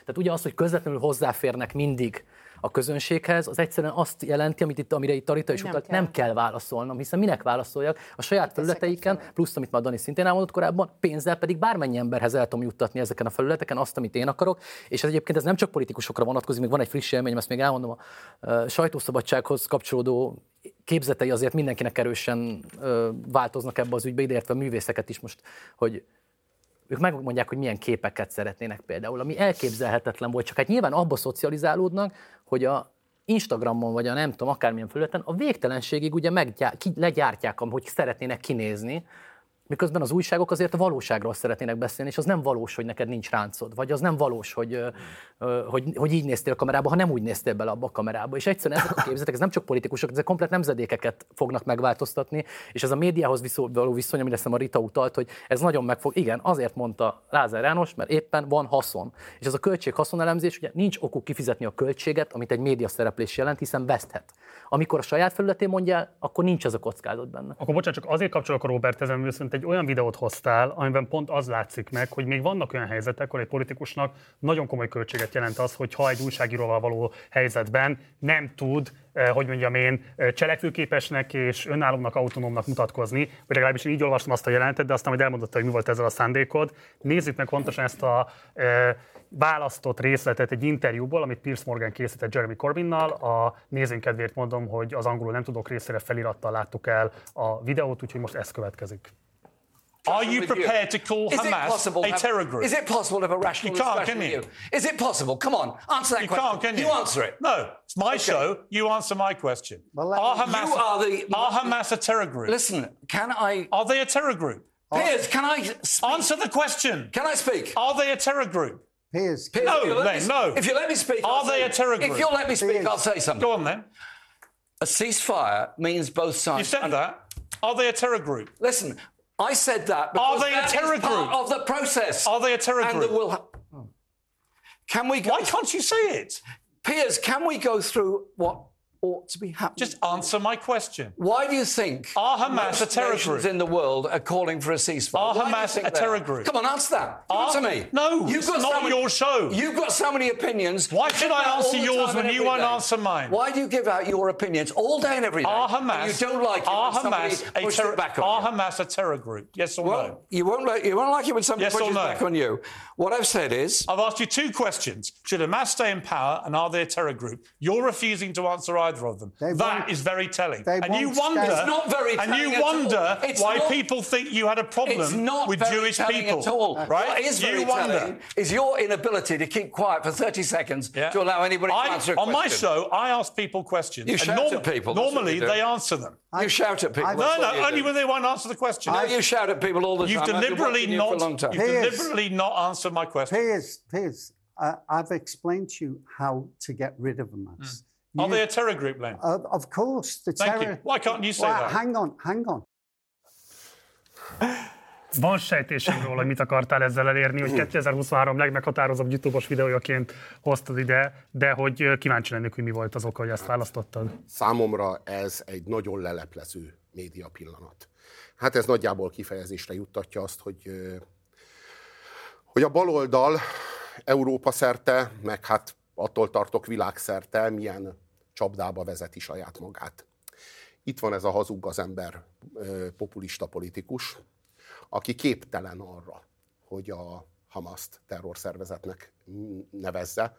Pedig a Hama, az, hogy a Hamas egy terrorszervezet, az a napnál világosabb, és az se, semmi kétség afelől, hogy a Hamas egy terrorszervezet. Sőt, azt gondolná az ember, hogy ezzel semmiféle kockázatot nem vállal. Csak hogy a baloldal szavazói Európa szerte bizony jelentős részben bevándorló hátterűek, bizony jelentős részben muzulmánok, akiknek a szemében a Hamas harca a Izrael ellen legitim. Ennek megfelelően nem szabad kimondani, hogy kétszer kettő négy, hanem a kétszer kettőre el kell kezdeni azt magyarázni, hogy kétszer kettő szabad-e arról beszélni, hogy mennyi szeretnénk, hogy legyen a kétszer kettő. Szabad-e? És akkor, amikor kilencedszer felteszik a kérdést, akkor áldozati pózba kell, hogy vágja magát a populista gazember, mondván, hogy hát őt itt nem hagyják megnyilvánulni, meg nem hagyják értelmesen beszélni, mert az értelmes beszéd bizonyára azt jelenti, hogy nyálkás politikus módjára kibújik a válaszadás elől. Pedig erre aztán tényleg nem kéne tartani a választól. Itt valójában egy marxista valóságértelmezés áll szemben a valósággal. A marxista értelmezés szerint a, az izraeli-palesztin konfliktus az valójában egy szabadságharcos népfront, illetve egy elnyomó rezsim konfliktusa. Marx nem értelmezte azt a Huntingtoni modellt, amiben civilizációk, különböző civilizációk csapnak össze egymással. Márpedig ez a konfliktus, ez nem etnikai konfliktus. Nem a zsidó származású, illetve palesztin származású emberek vagy csoportok konfliktusa, hanem alapvetően egy civilizációs természetű konfliktus, és nem nagyon különbözik. Tehát az Izraelben végrehajtott, a Gá- Gázából kiinduló és Izraelben végrehajtott terrormerényletek nem olyan nagyon sokban különböznek a Párizsban, a Bataclanban elkövetett, vagy Spanyolországban a spanyol metró támadással, vagy a, vagy a bosztoni maratonon elkövetett ö, vallási fundamentalista ideológia, ideológián alapuló terrormerényletektől. Itt valójában két civilizációnak az összecsapása zajlik, ami 1400 éve zajlik ö, Európában, illetve a közel-keleten. Ez aztán nem újdonság, minden más az újdonság. Ez az, ami a keresztes háborúktól elkezdve folyamatosan a, a Poitiers-i csatár, csatáig visszamenőleg folyamatosan zajlik. A, a Pireneusi félsziget elfoglalása, majd visszafoglalása, a Balkán félsziget elfoglalása, majd visszafoglalása ennek a keretében zajlott. Ez és ezt ö, nem látni, mert nem szabad látni, mert mindent és kizárólag a marxista keretrendszerben szabad csak értelmezni, amiben nincs értelmezve két civilizáció konfliktusa, kizárólag az uralkodó osztálynak, meg az elnyomott csoportoknak a konfliktusa értelmezhető. Így aztán van egy szemellenző, ami nem engedi, hogy a baloldaliak tömegi, tömegesen lássák a valóságot, nem láthatják terrorszervezetnek a, a Hamaszt, mert hogyha a Hamas terrorszervezet, akkor ez azt jelenti, hogy ebben a konfliktusban, ebben az értelmezési keretben nem értelmezhető a marxi modell. Ki szeretne erre Én mindenképpen, én mindenképpen gyorsan, mert a, olyan általános támadás érte a baloldalt, hogy baloldali emberként szeretnék egy azonnal egy onnan a diskurzus alapjait letenni, a Hamas egy terrorszervezet. Tehát ezzel ugye meg is öltük azt a indoklást, amiben minden baloldalihoz uh, tulajdonítottad ezt a, uh, ezt a De azért van ez a jelenség a baloldalon. Van, uh, de az egy puzsér sort, amit mondtál, ilyen kicsit, amennyiben ilyen fekete-fehérre árnyaljuk. Igen, szerintem van ez a jelenség, csak nehéz elbeszélni úgy az egész konfliktust, hogyha csak innen nézzük ezt, mert utána már nem fekete-fehér egyébként, hogy hány gázai gyerek van még ott, és Izraelnek egyébként meddig szabad beavatkoznia, stb. Tehát rengeteg kérdés van, nem tudom, hol vannak a megoldások, csak a- ha leegyszerűsítjük idáig szerintem, azzal egyetértek egyébként ott kezdődik a erről szóló beszélgetés, hogy a Hamas egy terrorszervezet. Ez biztos. Tehát ebben tökre egyetértek, miként abban is, hogy számos helyen, egyébként, hogy a baloldal vagy a liberális progresszív elitekhez kapcsolódik, ez jobban ott egy újabb vitát tudnánk nyitni, mert ha megnézzük egyébként az amerikai csúcsegyetemek vezetőinek meghallgatását, ami, ami, ami bizonyos értelemben még, még szürálisabb volt nekem, mert itt legalább azt mondod, hogy van egy politikai van egy politikai logika mögött, amit most megmutatott, tehát így tudjuk értelmezni. Hogy ott az egyetemek vezetőinek hogyan tudjuk értelmezni azt a, ö, azt a szereplését, amiben nem tudják, ott azt hiszem szó szerint azt nem tudták kimondani, hogy a hogy nem, Az intifádával volt kapcsolatos, és hogy a zsidók kiirtása mellett lehet-e, Igen, elhangozhat-e igen, hogy- egy ö, demonst- egyetemi Igen, demonstráción. és, Azt ne, és nem tudta kiír, kimondani, hogy nem lehet embereket kiírtani. Nagyjából ez volt a keret. Ami egy egészen szürreális, még talán ezen is túlmutató mondom, mert itt legalább azt mondod, hogy politikai logikát vagy egy indoklást mögé teszel, de hogy ott már nem is, érte, nem is tudom értelmezni, hogy miből Egyébként itt fakad két, ez a... két különböző baloldali hagyomány van, de nem akarok nagyon okoskodó lenni, de azt hiszem, hogy a Corbyn és az egyetemi baloldalon létrejövő problematika egy picit más. Tehát azt hiszem, hogy Corbyn ő, ő, ő azért nagyon régen ezt a ö, bele van ragadva ebbe az amerikai ellenes, Amerika ellenes narratívába, amiben minden gonosz, ami Amerika, és nyilván, mivel Izrael, Amerika csatlósa, így aztán Izrael gonosz és, és kész. Azt hiszem, hogy az egyetemi világban egy picit máshogy van, mert ez egy nagyon ér, faramúci helyzet, hogy az elmúlt évek arról szóltak, hogy safe space-eket hoztak létre, ahol azt mondták, hogy mi döntjük el, hogy mi a rasszizmus, mi a szexizmus, mi a homofóbia, mi, a, mi sértő és mi nem sértő, és itt most ezeken a, egyetem, ezeken a egyetemeken szeretnének nagyon karakánul ö, ö, Izrael ellenes, ö, ö, nem is tudom, kijelentéseket és demonstrációkat, stb. stb. És azt mondják nekik, hogy bocs, de ez antiszemitizmus.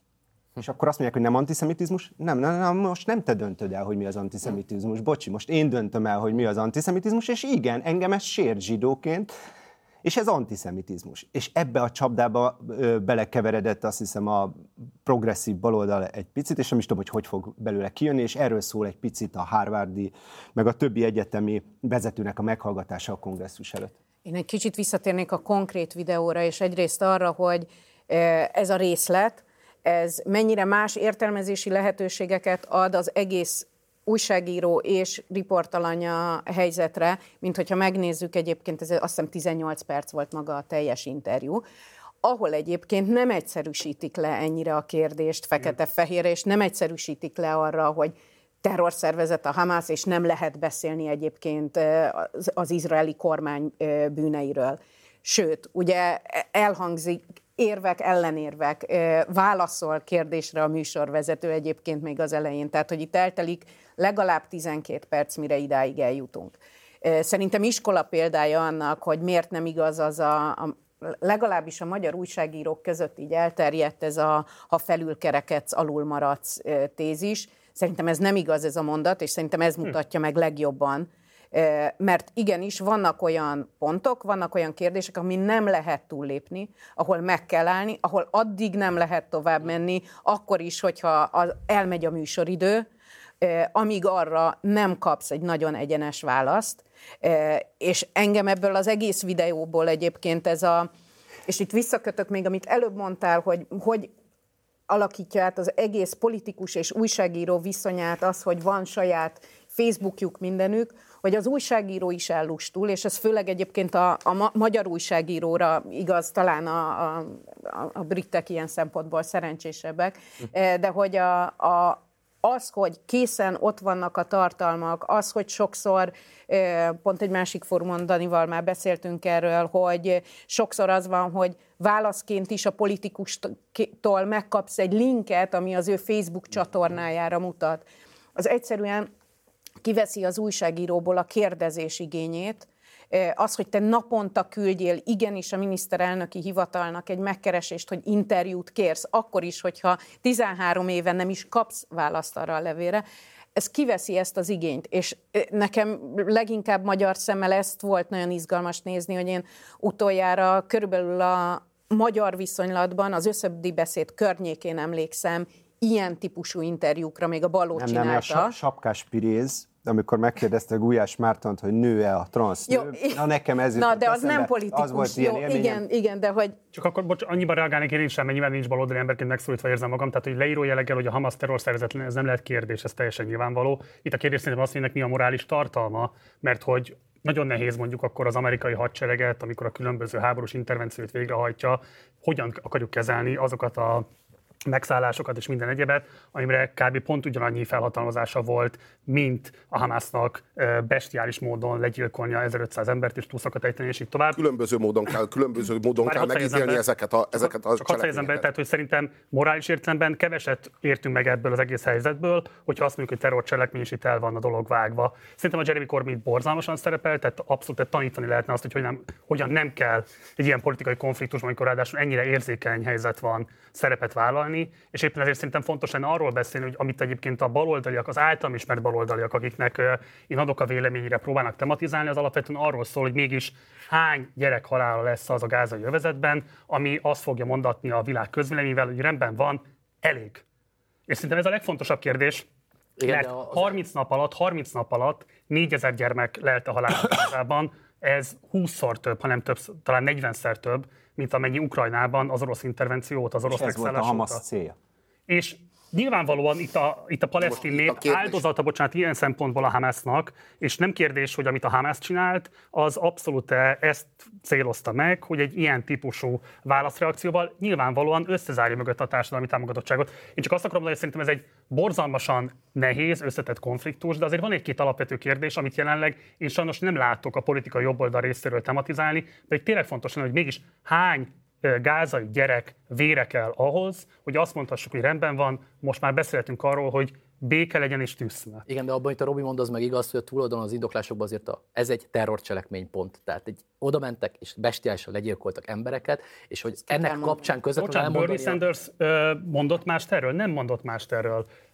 Alexander Ocasio-Cortez mondott mást erről? Nem mondott mást erről. És hosszan sorolhatnám még a baloldali gondolkodókat, tehát egy picit az is van bennem, hogy, hogy azt gondolom, hogy nagyon um, egyenlőtlen az, hogy mondjuk van egy szerencsétlen, nyilvánvalóan indisponált, inadekvát, stb. média megszólalás, aminek egyébként szerintem inkább pszichológiai di- indisponáltság az oka, nem pedig egy politikai meggyőződés. Egyszerűen nem akart megadni a Pierce Morgannek szerintem ezt a pontot, de rosszul tette, nem kérdés. Tehát ilyen nem viselkedünk egy élő adásban, pláne nem, hogyha képviseleti funkciót látunk el. Na most az a, a döntő kérdés, amit fel kell tenni, hogy a palesztin áldozatok, azok a Hamas áldozatai, vagy az Israel Defense Forces áldozatai. Én nekem meggyőződésem, hogy ők a Hamas áldozatai. A Hamas túszai, gyakorlatilag a palesztinok, nem csak az izraeli túszokról beszélek, hanem azokról a palesztinokról, akikre a Hamas rátelepíti a saját katonai infrastruktúráját. Innentől kezdve nem is kap más lehetőséget Izrael, mint hogy a válaszcsapással civilek halljanak meg. De a válaszcsapás nem a civileket célozza, hanem a, hanem a katonai infrastruktúrát célozza. És azért ez döntő különbség. Itt a különböző háborúkat különbözőképpen kell megítélni. Az iraki háború az egy rablóháború volt, amit meghamisított CIA jelentések alapján indított Amerika. A Dick Cheney nagyjából ezzel destabilizálta a világ ö, békét, a világ stabilitását, Amerikának a tekintélyét. Ehhez képest az ukrajnai háború, amiben nem is az Egyesült Államok vesz részt, hanem az Egyesült Államok katonailag, meg, meg fegyverekkel és pénzzel támogatja ezt a háborút, egészen más, az egy honvédő háború az ukránok részéről. Szerintem különbözőképpen kell ezeket a háborúkat megítélni. Minden esetre a probléma a, az, az nem, és itt most visszatérnék a gyurcsányos ö, ö, videóra, arra a videóra, ahol a meghalt baktert, vagy utast, vagy valakit, nem tudom, kit síratotta a Gyurcsány Ferenc. Több halott is volt. A probléma, igen, a probléma, probléma nem a, ö, a gyenge, a, nem a gyengeség. Én értem az értelmezést, hogy a régi 20. századi könyvelés szerint, az elnök emberei szerint még a gyengeség az erény, míg a kártyavár értelmezésében meg már az erő az erény. De az erő is oké, meg a gyengeség is oké. Ezek a könyvelések, ezek egyaránt érvényes könyvelések. A hazugság a probléma. És az őszintétlenség is. Ez az, amiben itt a, ezen, ebben a videóban a Jeremy Corbyn szétég mert őszintétlen, és ez átjön. És ugyanezt történt a Gyurcsányjal, amikor siratta azt a baktert, vagy utast, vagy kicsodát, akit nem is ismert. És mindenki, aki valaha életében gyászolt már valakit, pontosan tudja, hogy nem sírsz egy teljesen ismeretlen embernek a halála fölött, nem így működik. A gyász személyes, és ő ezt politikai termékként próbálta tenni. Van olyan, amikor Jó, aki látta ezt a videót, Azt az az látta, kincs- hogy hazudik, hazudik a gazember, és ráadásul szánalmasan, nyomorultul hazudik, ami a, ami a, ami a legrosszabb ö, ö, variáció, mert ha hazudik, tudod, akkor hazudjon, és ez, ezt várja el a tömeg, akárhogy is, ha már hazudik, hazudjon gátlástalanul és menő módon, olyan módon, hogy azt elhiggyék, és legyen mögötte egy olyan fellépés, ami legalább a vezetési Amilyen Lázár képesség- Jánosnak. Igen, amilyen a Lázár Jánosé, mert, a, mert a, itt, itt több illúziót is elvesztesz. Elveszted az őszinteség illúzióját, de elveszted a vezetői képesség illúzióját is, amikor a nyomorult pojácát látod, ahogyan próbál erőlködve sírni, de nem tud. Hadd fel egy szempontot, bocsássatok, csak két dolgot szeretnék ide rakni. Az első az, és ezt szerintem elmondani, hogy azért eh, én nem látom a civilizációs fölényt az izraeli hadsereg részéről, amikor az elpusztított áldozatok 70%-a civil és döntőnéként nők és gyermekek. Tehát, hogy én szeretném látni azt, hogy akkor ez egy eltérő ajánlat ahhoz képest, amit a Hamas terrorjától láttunk. Ez az egyik. A másik meg, hogy szerintem azért az is egy érdekes kérdés, hogy mondom még egyszer, én nem fogom védelmezni a Jeremy Corbyn ebben a helyzetben, de hogy a Pierce Morgan itt klasszikusan visszajött az újságírói fölényével, és nyilvánvalóan úgy alakította a narratívát, hogy pontosan tudta, hogy ez milyen nézettséget, idézettséget, megérezte a vérszagot, amit egyébként a Jeremy Corbyn, mondom még egyszer, indisponáltsága állított elő. De szerintem itt fölvethető az a kérdés, hogy hol húzódik a határ egy újságírói munka végzése, és egyébként egy tartalom előállítói érzékenység és, és szenzáció, hogy mondjam én, szag megérzése között. És ebben nagyon érdekel, ebben nagyon így, Marci. ebben nagyon érdekel a ti véleményetek. De mond, Dani, mert a Daniban fölhorgat valami most. Hát egy, hogy te is pont így szoktad nyúzni a interjú alanyaidat bizonyos esetben. ezért és is nagyon, kérdezem. És nagyon helyesen teszed szerintem. Aki vállalja a nyilvánosságot, aki közhatalmat gyakorol, stb. stb. te ezeket pontosan tudod. Egy ilyen kérdésre, egy ilyen helyzetben, egy ilyen világban kell tudni válaszolni. De nem ez volt- és- aztán- nem, arról, nem arról kérdezzük, hogy állva vagy ülve szokott-e pisilni. A másik dolog Izraellel kapcsolatban, a morális. Izraelnek az a célja, hogy minél több palesztint megöljön? Valóban? Mert azt tudjuk, hogy a Hamasnak az volt a célja vállaltan, hogy minél több zsidót megöljön. Gyereket, nőt, családot, mindenkit. Én úgy gondolom, de lehet, hogy rosszul gondolom, hogy Izraelnek alapvetően nem a gyilkolás a célja akkor, amikor a Hamaszt fel akarja számolni.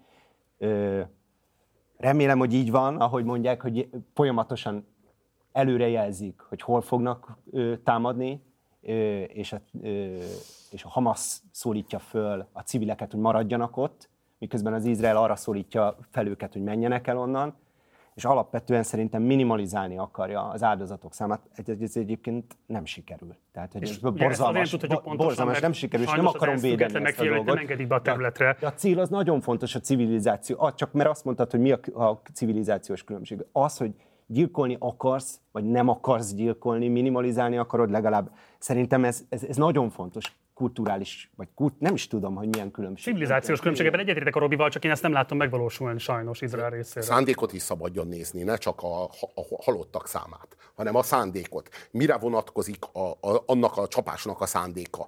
És én visszautasítom azt, hogy itt ebben a videóban a Jeremy Corbyn indisponált lett volna.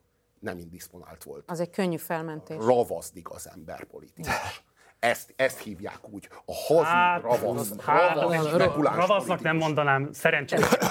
Nyomorult, a nyomorult ravaszkodás az, ami lelepleződik, az, ami szétég a képernyőn, de, De Robi, a te mented ravaszkodás kétségbe vonható. Ezzel pont fölmentett szerintem. Hát ez egy nagyon egyszerű kérdés. Ebben mi a ravaszkodás? Hát ennél, ennél, ebben nem mi a volt, ravasz? hajlandó, nem volt hajlandó kimondani azt, amit nem szeretnének hallani a muszlim Mi van, hátterű ha nem az, mi szavazók. van, ha nem azt gondolja? Ezzel mentett föl. Még nagyobb baj. Hát én azt állítom, hogy ezt, ezzel mentett föl.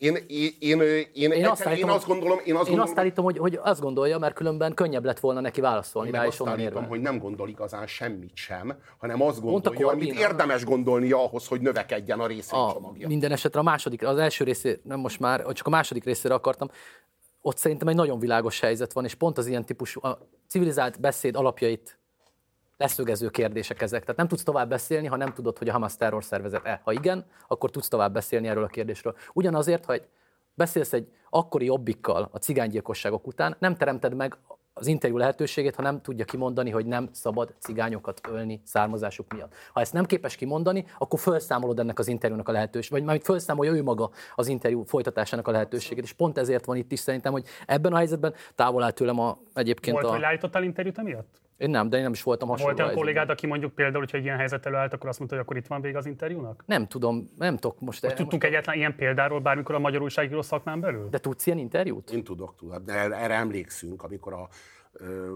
a, ö, a Bárdos András készített a Kern Andrással interjút, Igen. és a Kern Igen. Friderikusra vonatkozóan tett valami kijelentést, tudjuk milyen vonatkozású kijelentést, és ezután a Bárdos lekapcsolta magát a tévé közvetítést, tehát utána ott lehetett nézni az adásszünetet, vagy az adás hiányát lehetett nézni, és akkor még csak egyetlen tévécsatorna volt, az egy sok volt, és utána mindenki erről beszélt, ő ebből egy hatalmas élmény gyártott, kvázi demo, az újságírói felelősség demózásából, de hát bizonyos értelemben indokolt is lehetett a dolog. Én szerintem nem volt az. De, Szerintem bocsánat. ott bőven elég lett volna visszautasítani ezt, azt mondani, hogy ez, ez a kijelentés, ez ilyen és ilyen kulturális alapon Igen, én- elfogadhatatlan, és tovább lehetett volna rajta lépni. Csak egy mondatot befejezve, én nem azt mondtam, hogy le kell állítani, én azt állítottam, hogy azért nem tartom helytelennek ezt az újságíró viselkedést, mert eddig, ennél a pontnál szerintem indokolt Abszolút. eddig elvinni. Hogy egyébként utána te tovább folytatod, vagy abba hagyod, vagy nem tudom, és az már az újságíró felelősség, vagy, a, vagy az ő döntése. Nem máshol is meg ebben a körül, és volna. mindenképpen szeretném, hogyha lehetőséget kapna, tessék. Igazából részben ismételni fogom magam, mert hogy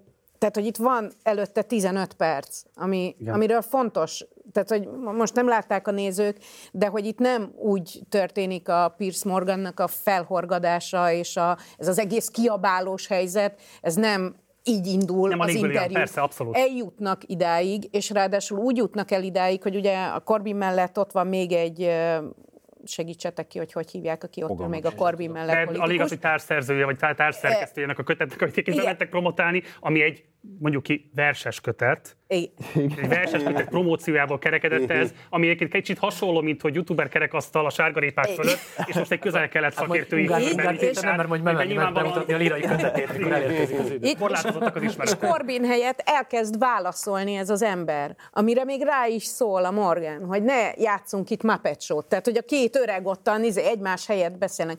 Én abszolút, Klasky, csak akkor, hogy igen, én abszolút megértem azt az elementáris felháborodást is, és még azt is, hogy igen, vannak olyan pontok, amiken nem lehet túlmenni. Őszintén, és bocsánat, hogy hazabeszélek, de ritka ugye az az élmény, amikor kormányzati politikust az elmúlt 13 évből mikrofon végre kapsz, és nekem ilyen volt a Rétvári CEU ügyben.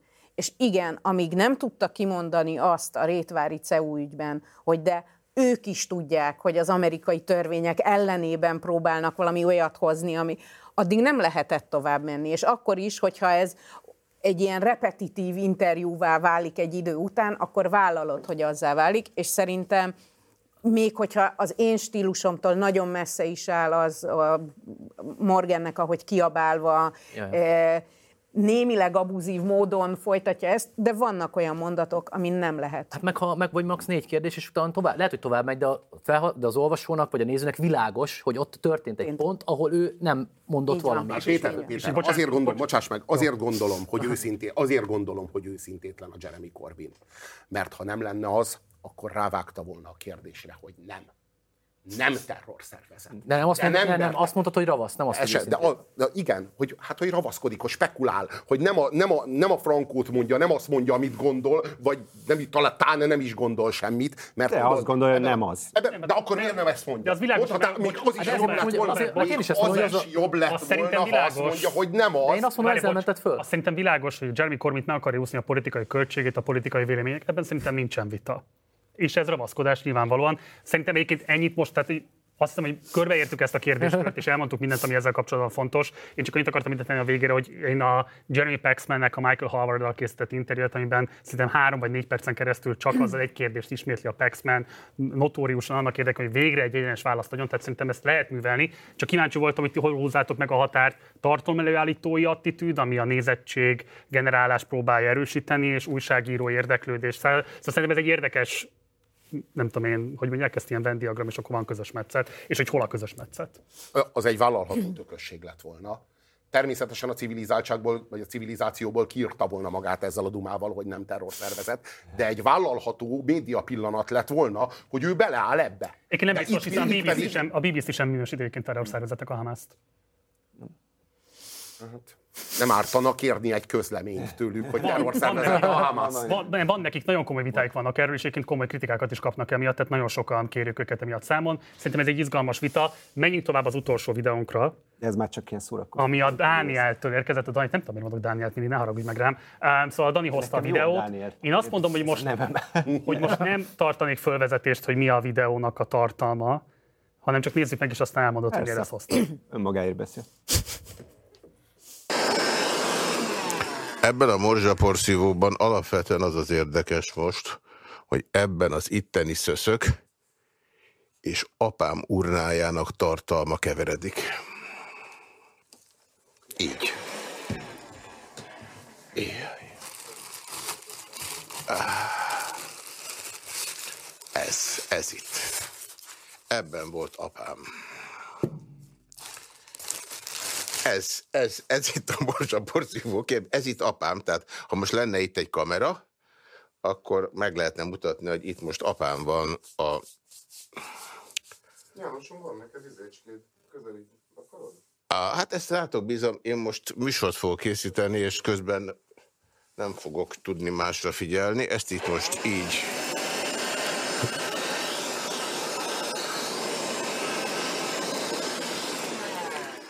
Nem tudom eldönteni, hogy ez apám-e vagy máskos.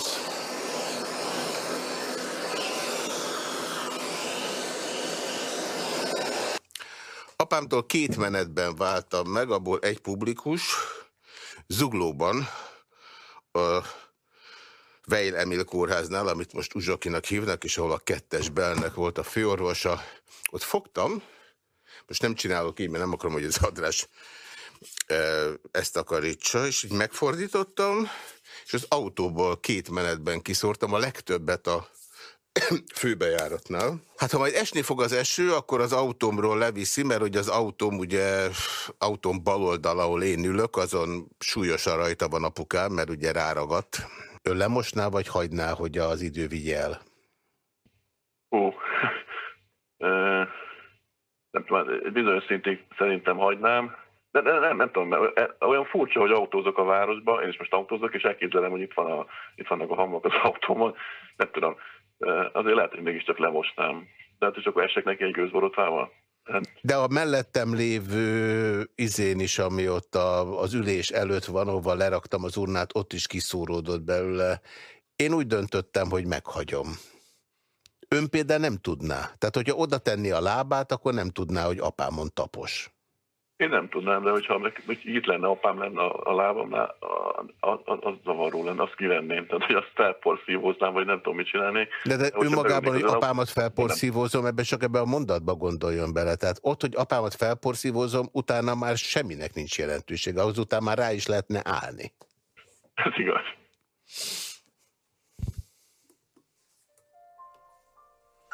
Apámat felporszívózom. Komoly.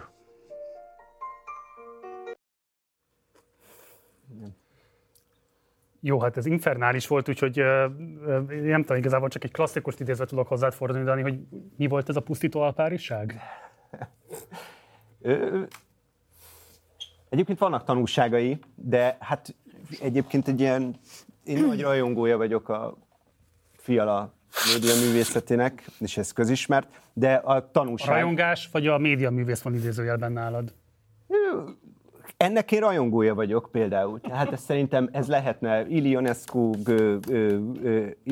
Krétakör, Pintér Béla és, és, és, és bármi más. Hát itt nagyon érdekes, hogy YouTube-ról beszélünk, hogy hogy mennyi legendás tévés, rádiós költözött a YouTube-ra az elmúlt években. Vitrai, Friderikus, Hajdu Péter, ö, és hát akik kiszorultak valami, kiöregedtek, kiszorultak, és van, aki nagyon jól csinálja, valaki kevésbé jól csinálja. Ö, és hát a, a Fiala is ebben az évben végül is a YouTube-on kötött ki. É, és ez egy nagyon érdekes pillanat abból a szempontból, vagy nagyon érdekes jelenet, hogy alapvetően mi is, amit most csinálunk, meg úgy általában mit csinálunk, az pofázás a YouTube-on. És erre van optimalizálva a YouTube, ezt lehet a, a kereskedelmileg is erre van optimalizálva. Abszolút. Beszélő fejekre, véleményekre és pofázásra. Robi is pofázik, mi is a Boris Zübben pofázunk, ti is pofáztok a saját műsorotokban, ti nem annyira nem pofáztok. pofázom. Igen. De van beszélgetés műsora. Van. De hogy... De az interjú. Az igen. De itt valami történik. És azért mégiscsak a mozgókép arra jött létre, hogy felvegye azt, hogyha valami történik, valami történés van, valamilyen cselekmény van, valami, ami nem verbalitás, hanem valami, ami drámai, ami itt és most megtörténik. És hogy milyen, és itt ráébredtem, hogy végülis a fiala is évek óta csak beszél, beszél, beszél, beszél, és hogy milyen ereje van, mennyire ledöbbent az, amikor valami megtörténik a kamera előtt, és hát nyilván ő, itt, tehát mi most itt egy karácsonyi asztalnál ülünk, ott azért egy furógép van, egy, egy urna van, egy morzsaporszívó van, és az apjának a hamvai, és persze hát infernális, meg, meg abszurd, meg morbid, de engem mégis sokkal jobban megfog sokszor ez az egész, egy ilyen jelenet sokkal jobban elgondolkodtat, meg megfog, vagy elrémiszt, vagy többet mond egy karakterről, mint sok óra pofázás. Néha tök jó, én is pofázom itt most, tehát hogy nem, nem ezt akarom, a, a műfajt akarom kritizálni, csak arra akartam rá mutatni, hogy azért a YouTube-on is azt nem kéne elfejtenünk, hogy meg kéne találnunk azokat, amikor valami megtörténik a kamera, kamera előtt, és erre az valahogy tartalomgyártóként is törekednünk kéne, hogy olyan tartalmat is előállítsunk, ami, ö, ami a mozgókép szempontjából, hogy mondjam, ilyen... Ö, Tehát ezt igen. egy, most, te, te ezt egy kortárs, nem tudom én, nekrofil, ö, videóművészeti performanceként értékeled. Nem tudom, hogy minek értéken, nem ezt tartom a év legfontosabb mozgóképes. Jó, jó, jó. akkor hozhattam volna, tudok mondani fontosakat, tehát a Direkt 30-nak a, a, a, a kórházi fertőzésekről szóló dokumentumfilmjét, de rám az elmúlt hónapokban nagyon nagy hatással volt a 20 nap Mariupolban, szerintem az a legfontosabb mozgókép ebben az évben. Szóval szó- itt most csak azt akartam mutatni, hogy me, hirtelen, hogy kizökkent minket, deautom, de, dezautomatizált tulajdonképpen, amikor hirtelen valami megtörténik a kamera előtt, és nem beszélünk valamiről. Mit követhet el egy apa, amiért ezt érdemli? Ezt, e- e- én csak erre vagyok kíváncsi, hogy ez, ezt ez megtudod, lehet ez ha elég megnézed. lehet ezt ez, megtudod. Ha megnézed ezt, meg ha megnézed a következő napot. Hát akkor mondd el, kérlek, mert én, engem nagyon érdekel. én egyrészt hagyd tegyek egy lábjegyzetet, mert hogy úgy lesz eh, tisztességes. Én el szoktam várni az interjú alanyaimtól, hogyha valamilyen személyes kötődésük van, akkor azt jelezzék. Eh, Egyrészt az én férjem heti rendszerességgel interjú alanya eh, a Jánosnak. Másrészt ő óvatosan bánik azzal a szóval, hogy barát, de szerintem mi barátnak tudhatjuk egymást, úgyhogy én ebben kicsit más helyzetből is szólalok meg, de ráadásul én nem csak ezt az egy videóját láttam, nézem, hanem viszonylag rendszeres fogyasztója vagyok a Fiala műsorainak, és ez csak akkor értelmezhető, ha egyrészt végignézted az egész másfél órát, és végignézted a következő nap másfél óráját, ahol Kemény elvárás. Igen. Egy közösségi gyászfeldolgozássá növi ugyanis ez ki magát. Tehát, hogy a, a második napra négy-öt olyan betelefonálója van, vagy több, aki arról számol be, hogy benne micsoda, vagy a saját leendő halála, vagy a szülei halála kapcsán miken segíti át most ez, ez az egy momentum, meg az, ahogy a fiala kezeli ezt a helyzetet. Hát segíti. hogy a fi, igen, hogy a fiala és az apja között milyen elhallgatott viszony volt, és hogy egyébként a magyar társadalmat mennyire jellemzi, családok sokaságát jellemzi az, hogy évtizedekig vannak elhallgatások.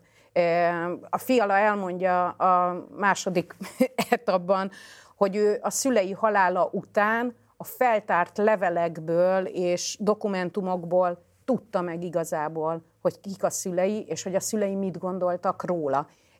Egész, tehát hogyha végignézitek az egészet, akkor szerintem nem egy ilyen vicces performance marad meg, hanem egy egészen megrendítő gyászfeldolgozás. Bocsánat, meg, ami a Robert jól értem, amellett érvelt, hogy ez igazából egy kegyeletsértő cselekedet volt, vagy árnyalat, hogyha nem így gondoltad pontosan, de akkor ezek szerint igen. Ez ettől van, és- tényszerűen az volt, tehát Hát felporszívózni, igen, igen, nehéz mozsaporszívózni, látni. de- ez meg amellett érvelsz, hogy ez épp ellenkezőleg ez egyfajta fölszabadító cselekedet volt, minden ellentmondásával együtt, ami a halála kapcsolatos tabuizált viszonyrendszerünket próbálta megkérdőjelezni. 20 éve az urnát ott őrizte Fiala az otthonában, az édesanyja még most is ott van. Az édesapjának a századik születésnapja volt az a pont, amikor úgy érezte, hogy az Uzsoki Kornáznál, ahol főorvos volt az apja, ő elengedi, másodszor is elengedi ezt. Jó, azért Nyilván nem ez egy ilyen- terápia, ö, és ő maga az, is hogy azt tudta, a hogy ennek mi a azt- hatása, amikor arról beszél, hogy Persze. rá lehetett taposni az apámra, meg ráragadt az autóm szélére, és majd az eső lemossa. Azért ő, tehát, hogy ő is pontosan tudta, hogy milyen hatást fog elérni, és azért ez... Ő médiatartalmat gyárt, média szenzációt gyárt belőle, és ki, ki mondja, hogy nem tudom, ez apám-e vagy más kosz. Így fogalmaz. Mi az, ami ezért az elégtételért kiállt? Mi az a, mi az a bűn? Mit követett el az apja, amiért, mert ehhez képest, ami itt zajlik, ha lehúgyozod az apát sírját, az is kulturáltabb ennél. Mert ez azt jelenti, hogy van sírja, amit te meggyalázol, de ami itt történik, az a, az, az apjának a kitörlése a létből. Az, hogy széthordja a szél, az autójára rátapad, aztán gőzborotvával le, letakarítja, takarítja róla, hogy morzsaporszívóval szívja fel, amit aztán a hulladékba dob.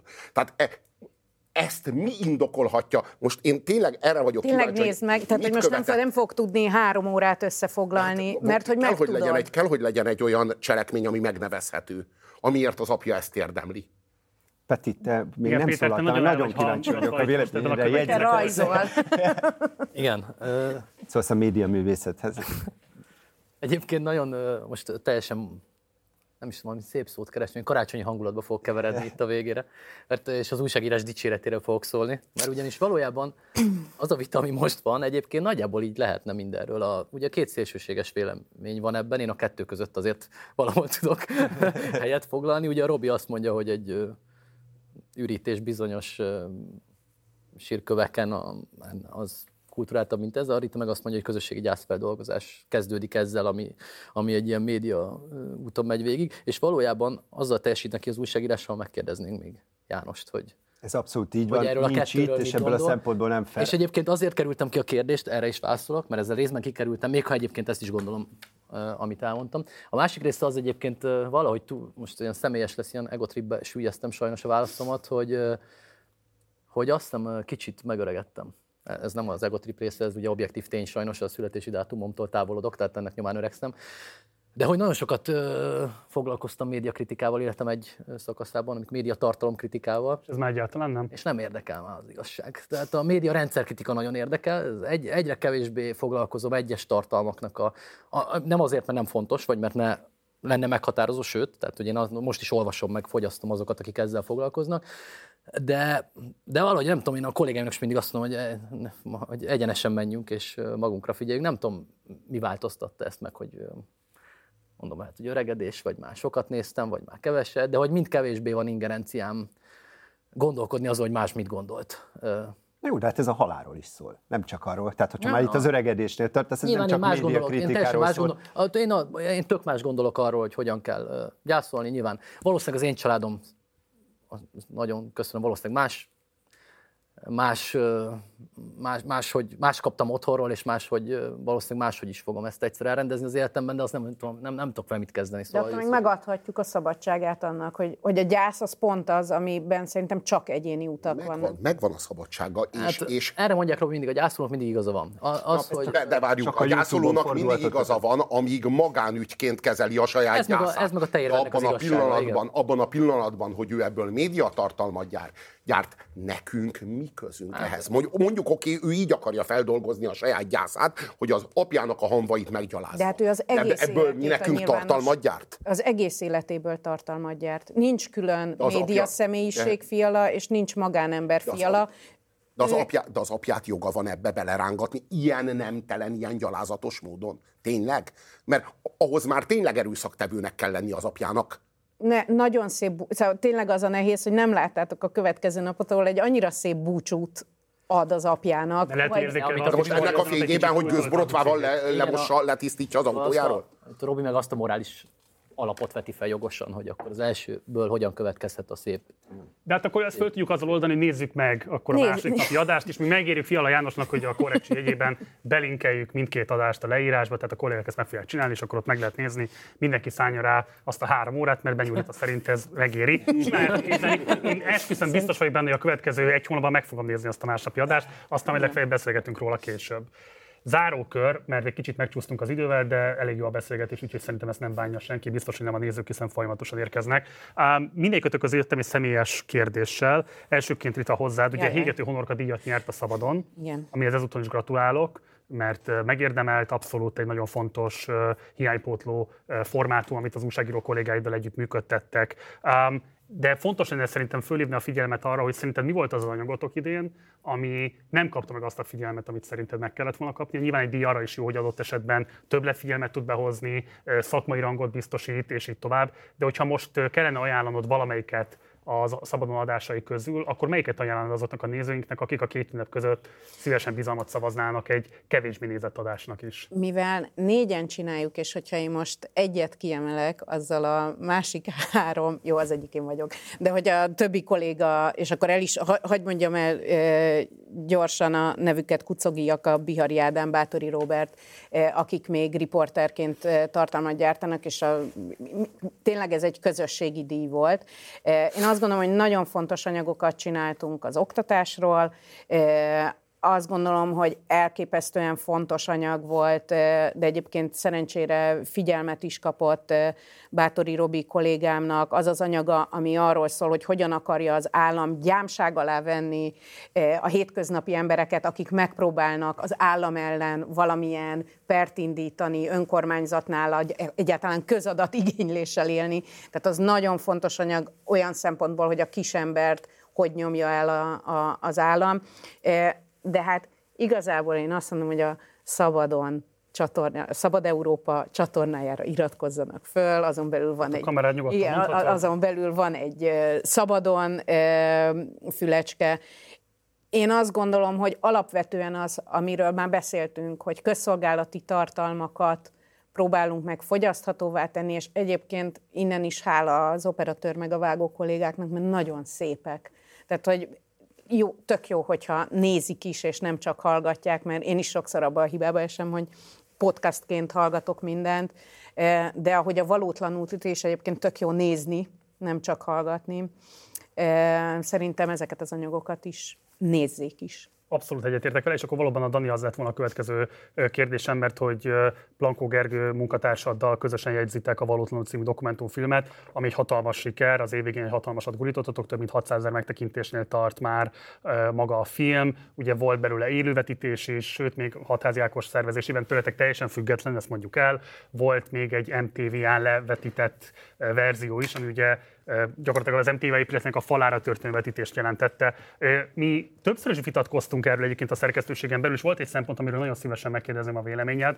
Ha bárkinek van hozzá gondolata, akkor pedig csatlakozzon be, hogy én amellett érveltem, hogy szerintem az is hozzájárult a film sikeréhez. Egyébként erről beszéltünk telefonon, és te is egyetértettél akkor vele, hogy van egy ilyen típusú képviseleti funkciója, ami egyébként az újságírástól szerintem sokszor szokatlan, mert a kormánypárt nagyon sokszor vádolja azzal a tőle független újságírókat, hogy politikai, gazdasági vagy egyéb átláthatatlan érdekeket képviselnek, vagy jelenítenek meg, vagy állnak át politizálást. De közben szerintem az újságírásnak igenis van képviseleti funkció abban az értelemben, hogy képviseli azokat az igazságokat, vagy azokat az információkat, azokat a társadalmi csoportokat, akiknek nincsen lehetőség saját magukat képviselni, vagy bármilyen módon megjeleníteni a nyilvánosságban. Nyilván ez az új média korában, amiről most hosszan beszéltünk már, másképpen néz ki, hiszen mindenki tud magának nyilvánosságot teremteni, az más kérdés, hogy az algoritmus fölkapja vagy sem. De hogy amikor készítettétek magát a filmet, volt-e ilyen típusú gondolatotok, hogy, hogy ezt azért is meg kell csinálni, hogy valamilyen módon részben persze rögzítsük a kort, de hogy azoknak is legyen szava és hangja, akik valószínűleg osztoznak azokban a sorsokban, amiket láttunk a filmben megszólalók részéről, de nem biztos, hogy eljutna a szélesebb nyilvánossághoz. Hogy mondjak egy konkrét példát, ugye Jenei Orsolya példája, ami benne van a filmben, engem nagyon meglepett, hogy hány ismerősöm számára ez a történet nem volt ismert, miközben nem tudom, hogy ti hogy gondolkodtatok róla, én azt gondoltam, hogy hát ez egy közhelyszámba menően ismert és túltárgyalt történet, és nem, tömegesen voltak olyan ismerősök, akik most szembesültek vele először. Hogy más sem mondja, Krasznahorkai Emma megszólal ebben a videóban, és azt kérdezem, hogy miért nem fordultál a nyilvánossághoz, hogy a saját igazadat elmondjad. És így rám nézett, azokkal a krasznahorkai szemekkel, és azt mondta, hogy hova? Kopogjak be az ATV-hez? Hogy bocsánat, el szeretném mondani a bajomat, most a saját Facebook oldalamra kiírtam. Tehát, hogy nem mindenki rendelkezik, mm. és erről már nagyon sokat beszéltünk ebben az országban, nagyon-nagyon sokat beszélünk, de arról, hogy kinek jut nyilvánosság ebben az országban, és milyen szűk kör valójában az, és milyen szűk tematika az, aminek jut nyilvánosság. Ezt ott én is, amikor mondtam, hogy hát miért nem, miért nem mondod el az igazadat, miért nem állsz ki. Nem mindenki rendelkezik ezzel. Igen, ez cél volt, hogy emiatt ütötte ekkorát, vagy emiatt nézik en, e, azt, azt még én sem tudom, meg ezt sokszor a franc tudja, Általában, de hát az, az van a filmmel, hogy vannak dolgok, amiket mondjuk tudunk, van két történet, vagy két képkocka, amiket ismerünk, látunk, de ha egymás mellé rakjuk, akkor új jelentést kapnak. És hát ezzel is az történt, hogy a nyilvánosságban zajló történeteket raktunk egymás mellé, és azzal, hogy egymás mellé raktunk, úgy valahogy kirajzolódott a mintázata ennek az egésznek, és ettől kapott egy új, új, új jelentést. Ezt képzelem én, és igen, volt egy olyan célunk is ezzel, hogy az a, egy, hogy nagyon más, hogy ezek a nyilvánosság előtt zajlottak, és tulajdonképpen a médiában feldolgozott történetek voltak, és nagyon más ö, egy ö, ö, eltávolodva tőlük egy bírósági döntés után, amikor ki van mondva, hogy hazugság, úgy nézni, vagy úgy nézni, hogy azon gondolkozol, hogy tehez hogy viszonyuljál ehhez a hírhez, hogy juhász elnézést kell kérni, de ezt mégis el kell. Juhász Péter elrabolja a gyerekeit, megveri a fele, stb. stb. bezárja, véresre veri, stb. És akkor ott ülsz és hallgatod, igen, ez egy ismert történet számodra, mert elmondják, de ehhez te hogy viszonyulj? Morálisan hogy viszonyulj, az igazság tartalmához hogy viszonyulj, és most már lehet, hogy hozzá hogy viszonyulni. Tehát amikor bemennek ezek a médiumok, és azt mondják, hogy nem tudják, hogy kik írták a cikkeket, amikor nem tudnak semmilyen bizonyítékot felmutatni hozzá, semmivel nem, meg se próbálják alátámasztani, amikor, nem, amikor a akkor az egész valahogy érthetővé válik. És mi már így nézzük ezeket a történeteket, nagyon figyeltünk arra, hogy olyan történetek legyenek, amik lezárt történetek ebből a szempontból, uh-huh. tehát bírósági döntések vannak, ahol ö, ö, a, a, a valóság tartalmukkal kapcsolatban nyilván nem végső igazság, mert nincs egy bírósági döntés után se végső igazság, de hogy lezárva azt akarom mondani, hogy ö, hogy az itt most kifejezetten volt egy olyan célunk, hogyha legközelebb ez valakivel megtörténik, már most zajlanak egyébként ilyen fekete kampányok, az Amnesty ö, ö, ö, vezetőjével és a testvérével kapcsolatban éppen most. Ö, nem tudjuk még ennek, hogy mi a vége, azt tudja, értse, hogy mi történik vele, amikor meg, megnézi a filmünket, vagy meg tudja mutatni a családjának, vagy meg tudja mutatni a környezetének, hogy ez történik velem. Amikor te elgondolkozol, hogy mi van, hogy hát azért nem zörög a haraszt, mm-hmm. stb., bogára fél, stb., akkor itt van ez a film, ezt csinálják éppen velem, és hogyha végig tudod nézni, hogy mi vár rád, hogyha végig tudod nézni, hogy mások hogy élték ezt túl, és nem vagy egyedül, akkor ez könnyebb túlvészelni. Ez volt a cél. Ez bárki? Az a döbbenetes, hogy ezeknek a precedenseknek vissza kéne ütniük a hatalomra Mert leleplezik a hatalom erkölcstelenségét, és egy olyan országban vissza is ütnének, ahol a hatalom iránti tisztelet meg tud rendülni a társadalomban. Csak hogy Magyarország egy olyan társadalom, a, amelyik ezt látva nem, nem a tisztelet megrendülését éli meg, hanem, hanem azt, azt éli meg, hogy mennyire jól csinálják, mennyire hatékonyan érvényesítik a maguk hatalmát, és hogyha ők lennének hasonló helyzetben, bizonyára ők is ezt csinálnák. És itt az igazi probléma ezzel van. Tehát ez sokszorosan lelepleződött már a hatalom erkölcstelensége. Már csak az a kérdés, hogy a társadalom különbe. És ebben a tekintetben hát van egy súlyos deficit, és én attól tartok, hogy, hogy szóval, hogy a, annak vissza kéne ütni, hogyha egy társadalom nem tudja tisztelni a vezetőit. De mi van akkor, hogyha magát sem tiszteli? Akkor az egy reális elvárás, hogy a vezetőit tisztelje? Azt hiszem ez itt a probléma. Ugyanakkor, bocs, az, annyit mondanék, szerintem az nagyon engem az is nagyon meglepett, hogy mennyire nem tudott vele mit kezdeni igazából a Revolver média. Tehát nem az történt, hogy kiszedték, hogy de hát ezek már megint ferdítenek, stb. nem a negligálásnak az eszközéhez nyúltak, amihez akkor szoktak, amikor az a helyzet, hogy még ők maguk se tudnak rajta fogást találni. Tehát, hogy azért azt gondolom, hogy ez is egy kicsit ilyen magyarázó jellegű, de akartam mondani valamit. Egyet akartam, hogy ez ugye, hogy legyen a világos a nézőknek, hogy nem egyedül készítettem ezt. Igen. Plankó Gergő, Kis Bence és Botos Tamás sok voltak a munkatársak, és ez nagyon fontos elmondani, hogy ezek csapatmunkák, sokáig tartó közös csapatmunka. Nem akartál, Péter? Nem. Jó. Um, metafizika, Puzsé Robert új kötete. Uh, rendkívül súlyos olvasmány. Um, Fizikailag is. uh, nem, a tartalmát tekintve, de egyébként igen, fizikailag is. Um, Arisztotelész és Heidegger után mit lehet még erről elmondani, Robert, a nézők részére? Egyébként kapható a boltokban, vagy pontosabban már csak a te webshopodban kapható egy-két Már az én- példány. már- Már az sem. már az én webshopban hirdetjük, akkor teljesen felesleges, mikor lesz. Ez egy, ez egy vakpromó. Janu, január közepén lesz újra kapható. Jobban fogy a könyv, mint amennyire tervezve volt, vagy amennyire. Hát ez természetesen örömteli, de ugyanakkor meg hát tartozik hozzá egy kötelező bossz, bosszúság is. Hát, hogy a karácsonyi roham keretében már nem beszerezhető, de hát én bízom abban, hogy, hogy január közepén még, még ez még erre visszatérhetünk, erre a témára. A József Attila fogalmaz úgy, hogy tudod, hogy a költő sose lódít, az igazat mond, ne csak a valódit. Itt van egy különbség a valóság meg az igazság között. És, és ez, a, ez a különbség ez nagyon-nagyon kevéssé van firtatva. Mert ugye arról van szó, hogy a valóság van meghatározva úgy, hogy objektív. A valóság az, amiről a Természetesen sokféle percepciót kapunk függően attól, hogy a Foxot nézzük, vagy a CNN-t nézzük, de mégis úgy van tekintve, mint ami objektív. Az igazság az meg mindenkinek a lelkiismereti ügye. Az a zsidó igazsága ez, a keresztény igazsága amaz, a muzulmáné meg, meg egy harmadik igazság. Hát én megfordítva látom ezt. Én azt gondolom, hogy az igazság az, ami egyetemes, az igazság az, ami változatlan, az igazság az, ami mindig is igaz volt, és mindig is igaz lesz. A térben mindenhol igaz, és mindenkor igaz, és a valóság az, ami oly, oly sokféle, ahányféle csat, tévécsatornát néz az ember, vagy ahányféle percepciót ö, vizsgál ezzel kapcsolatban. Amire én itt törekedtem, az a valóság és az igazság közti kapcsolatnak a megértése és a, és a feltárása. Mára írja a füves könyvben, hogy aki jobban tudja, mondja jobban.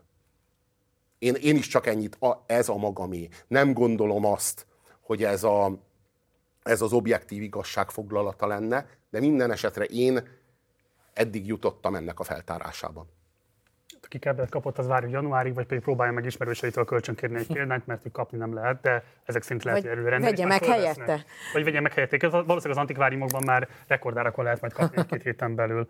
És akkor van Pető Péternek is kötete, ez a nyolcadik, jól mondom? Igen. Nyolcadik köteted, szép irodalmi mű. Um, én most csak a készületlenségemről tudok tanúbizonyságot tenni, mert hiába adtad oda egy hónapja, hogy olvassam el, nem tettem meg, bevallom itt országvilág előtt, de idézem a Kácsor Zsoltot, aki egyébként egy szép ajánlást írt neked, és úgy fogalmaz a Kácsor Zsolt, aki egyébként egy jó barátod is. Új regényében Pető ismét bizonyságot ad róla, hogy szenvedélyesen érdekli a mai magyar valóság, ami pedig a humor és a tréfa marketing eszközeit illeti, az író, a közösségi média és az internetes reklám merőben új fogalmait vegyíti az irodalomtudomány rég bevett szakkifejezéseivel. Targetált textusának élvezeti faktora ettől revelatív, úgy értem, a fogyasztói célcsoportban. Azt jól érzem, hogy ennek a regénynek azért az alapmotivációja mégiscsak az, ahol te már újságíró szakmai eszközökkel azt érezted, hogy nem megközelíthető a valóság, és ott jött be a szép irodalom?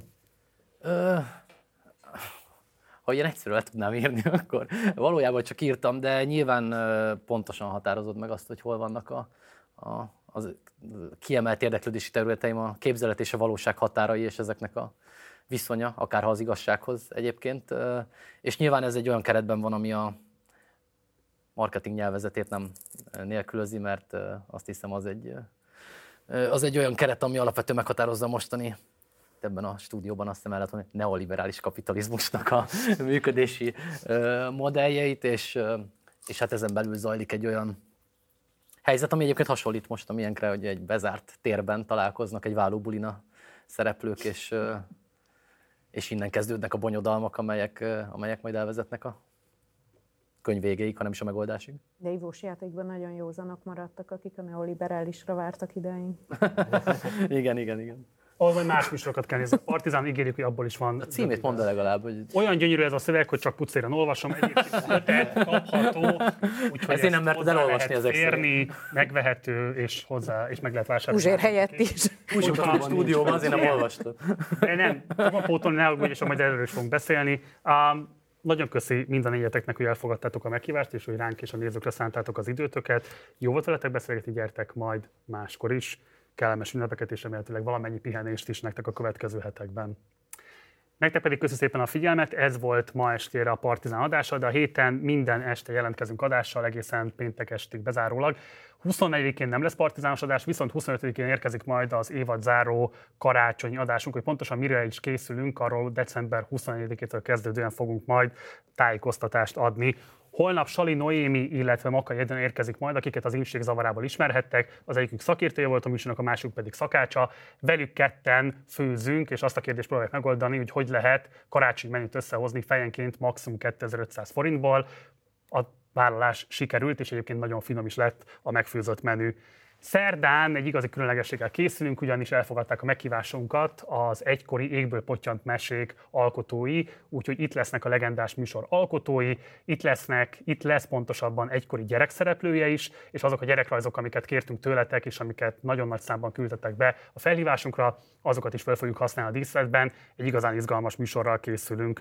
Nem Kocsis Máté fogadta el a meghívásokat. Az sajnos nem lesz itt, de egyébként mondom, hogy ha Kocsis úr nézi az adást, és bármilyen módon jelzi a csapata, hogy jönne mégis, akkor szóljon és átvariáljuk a munkarendet, gondoljon elő bármit is, a gyártás és a műszak.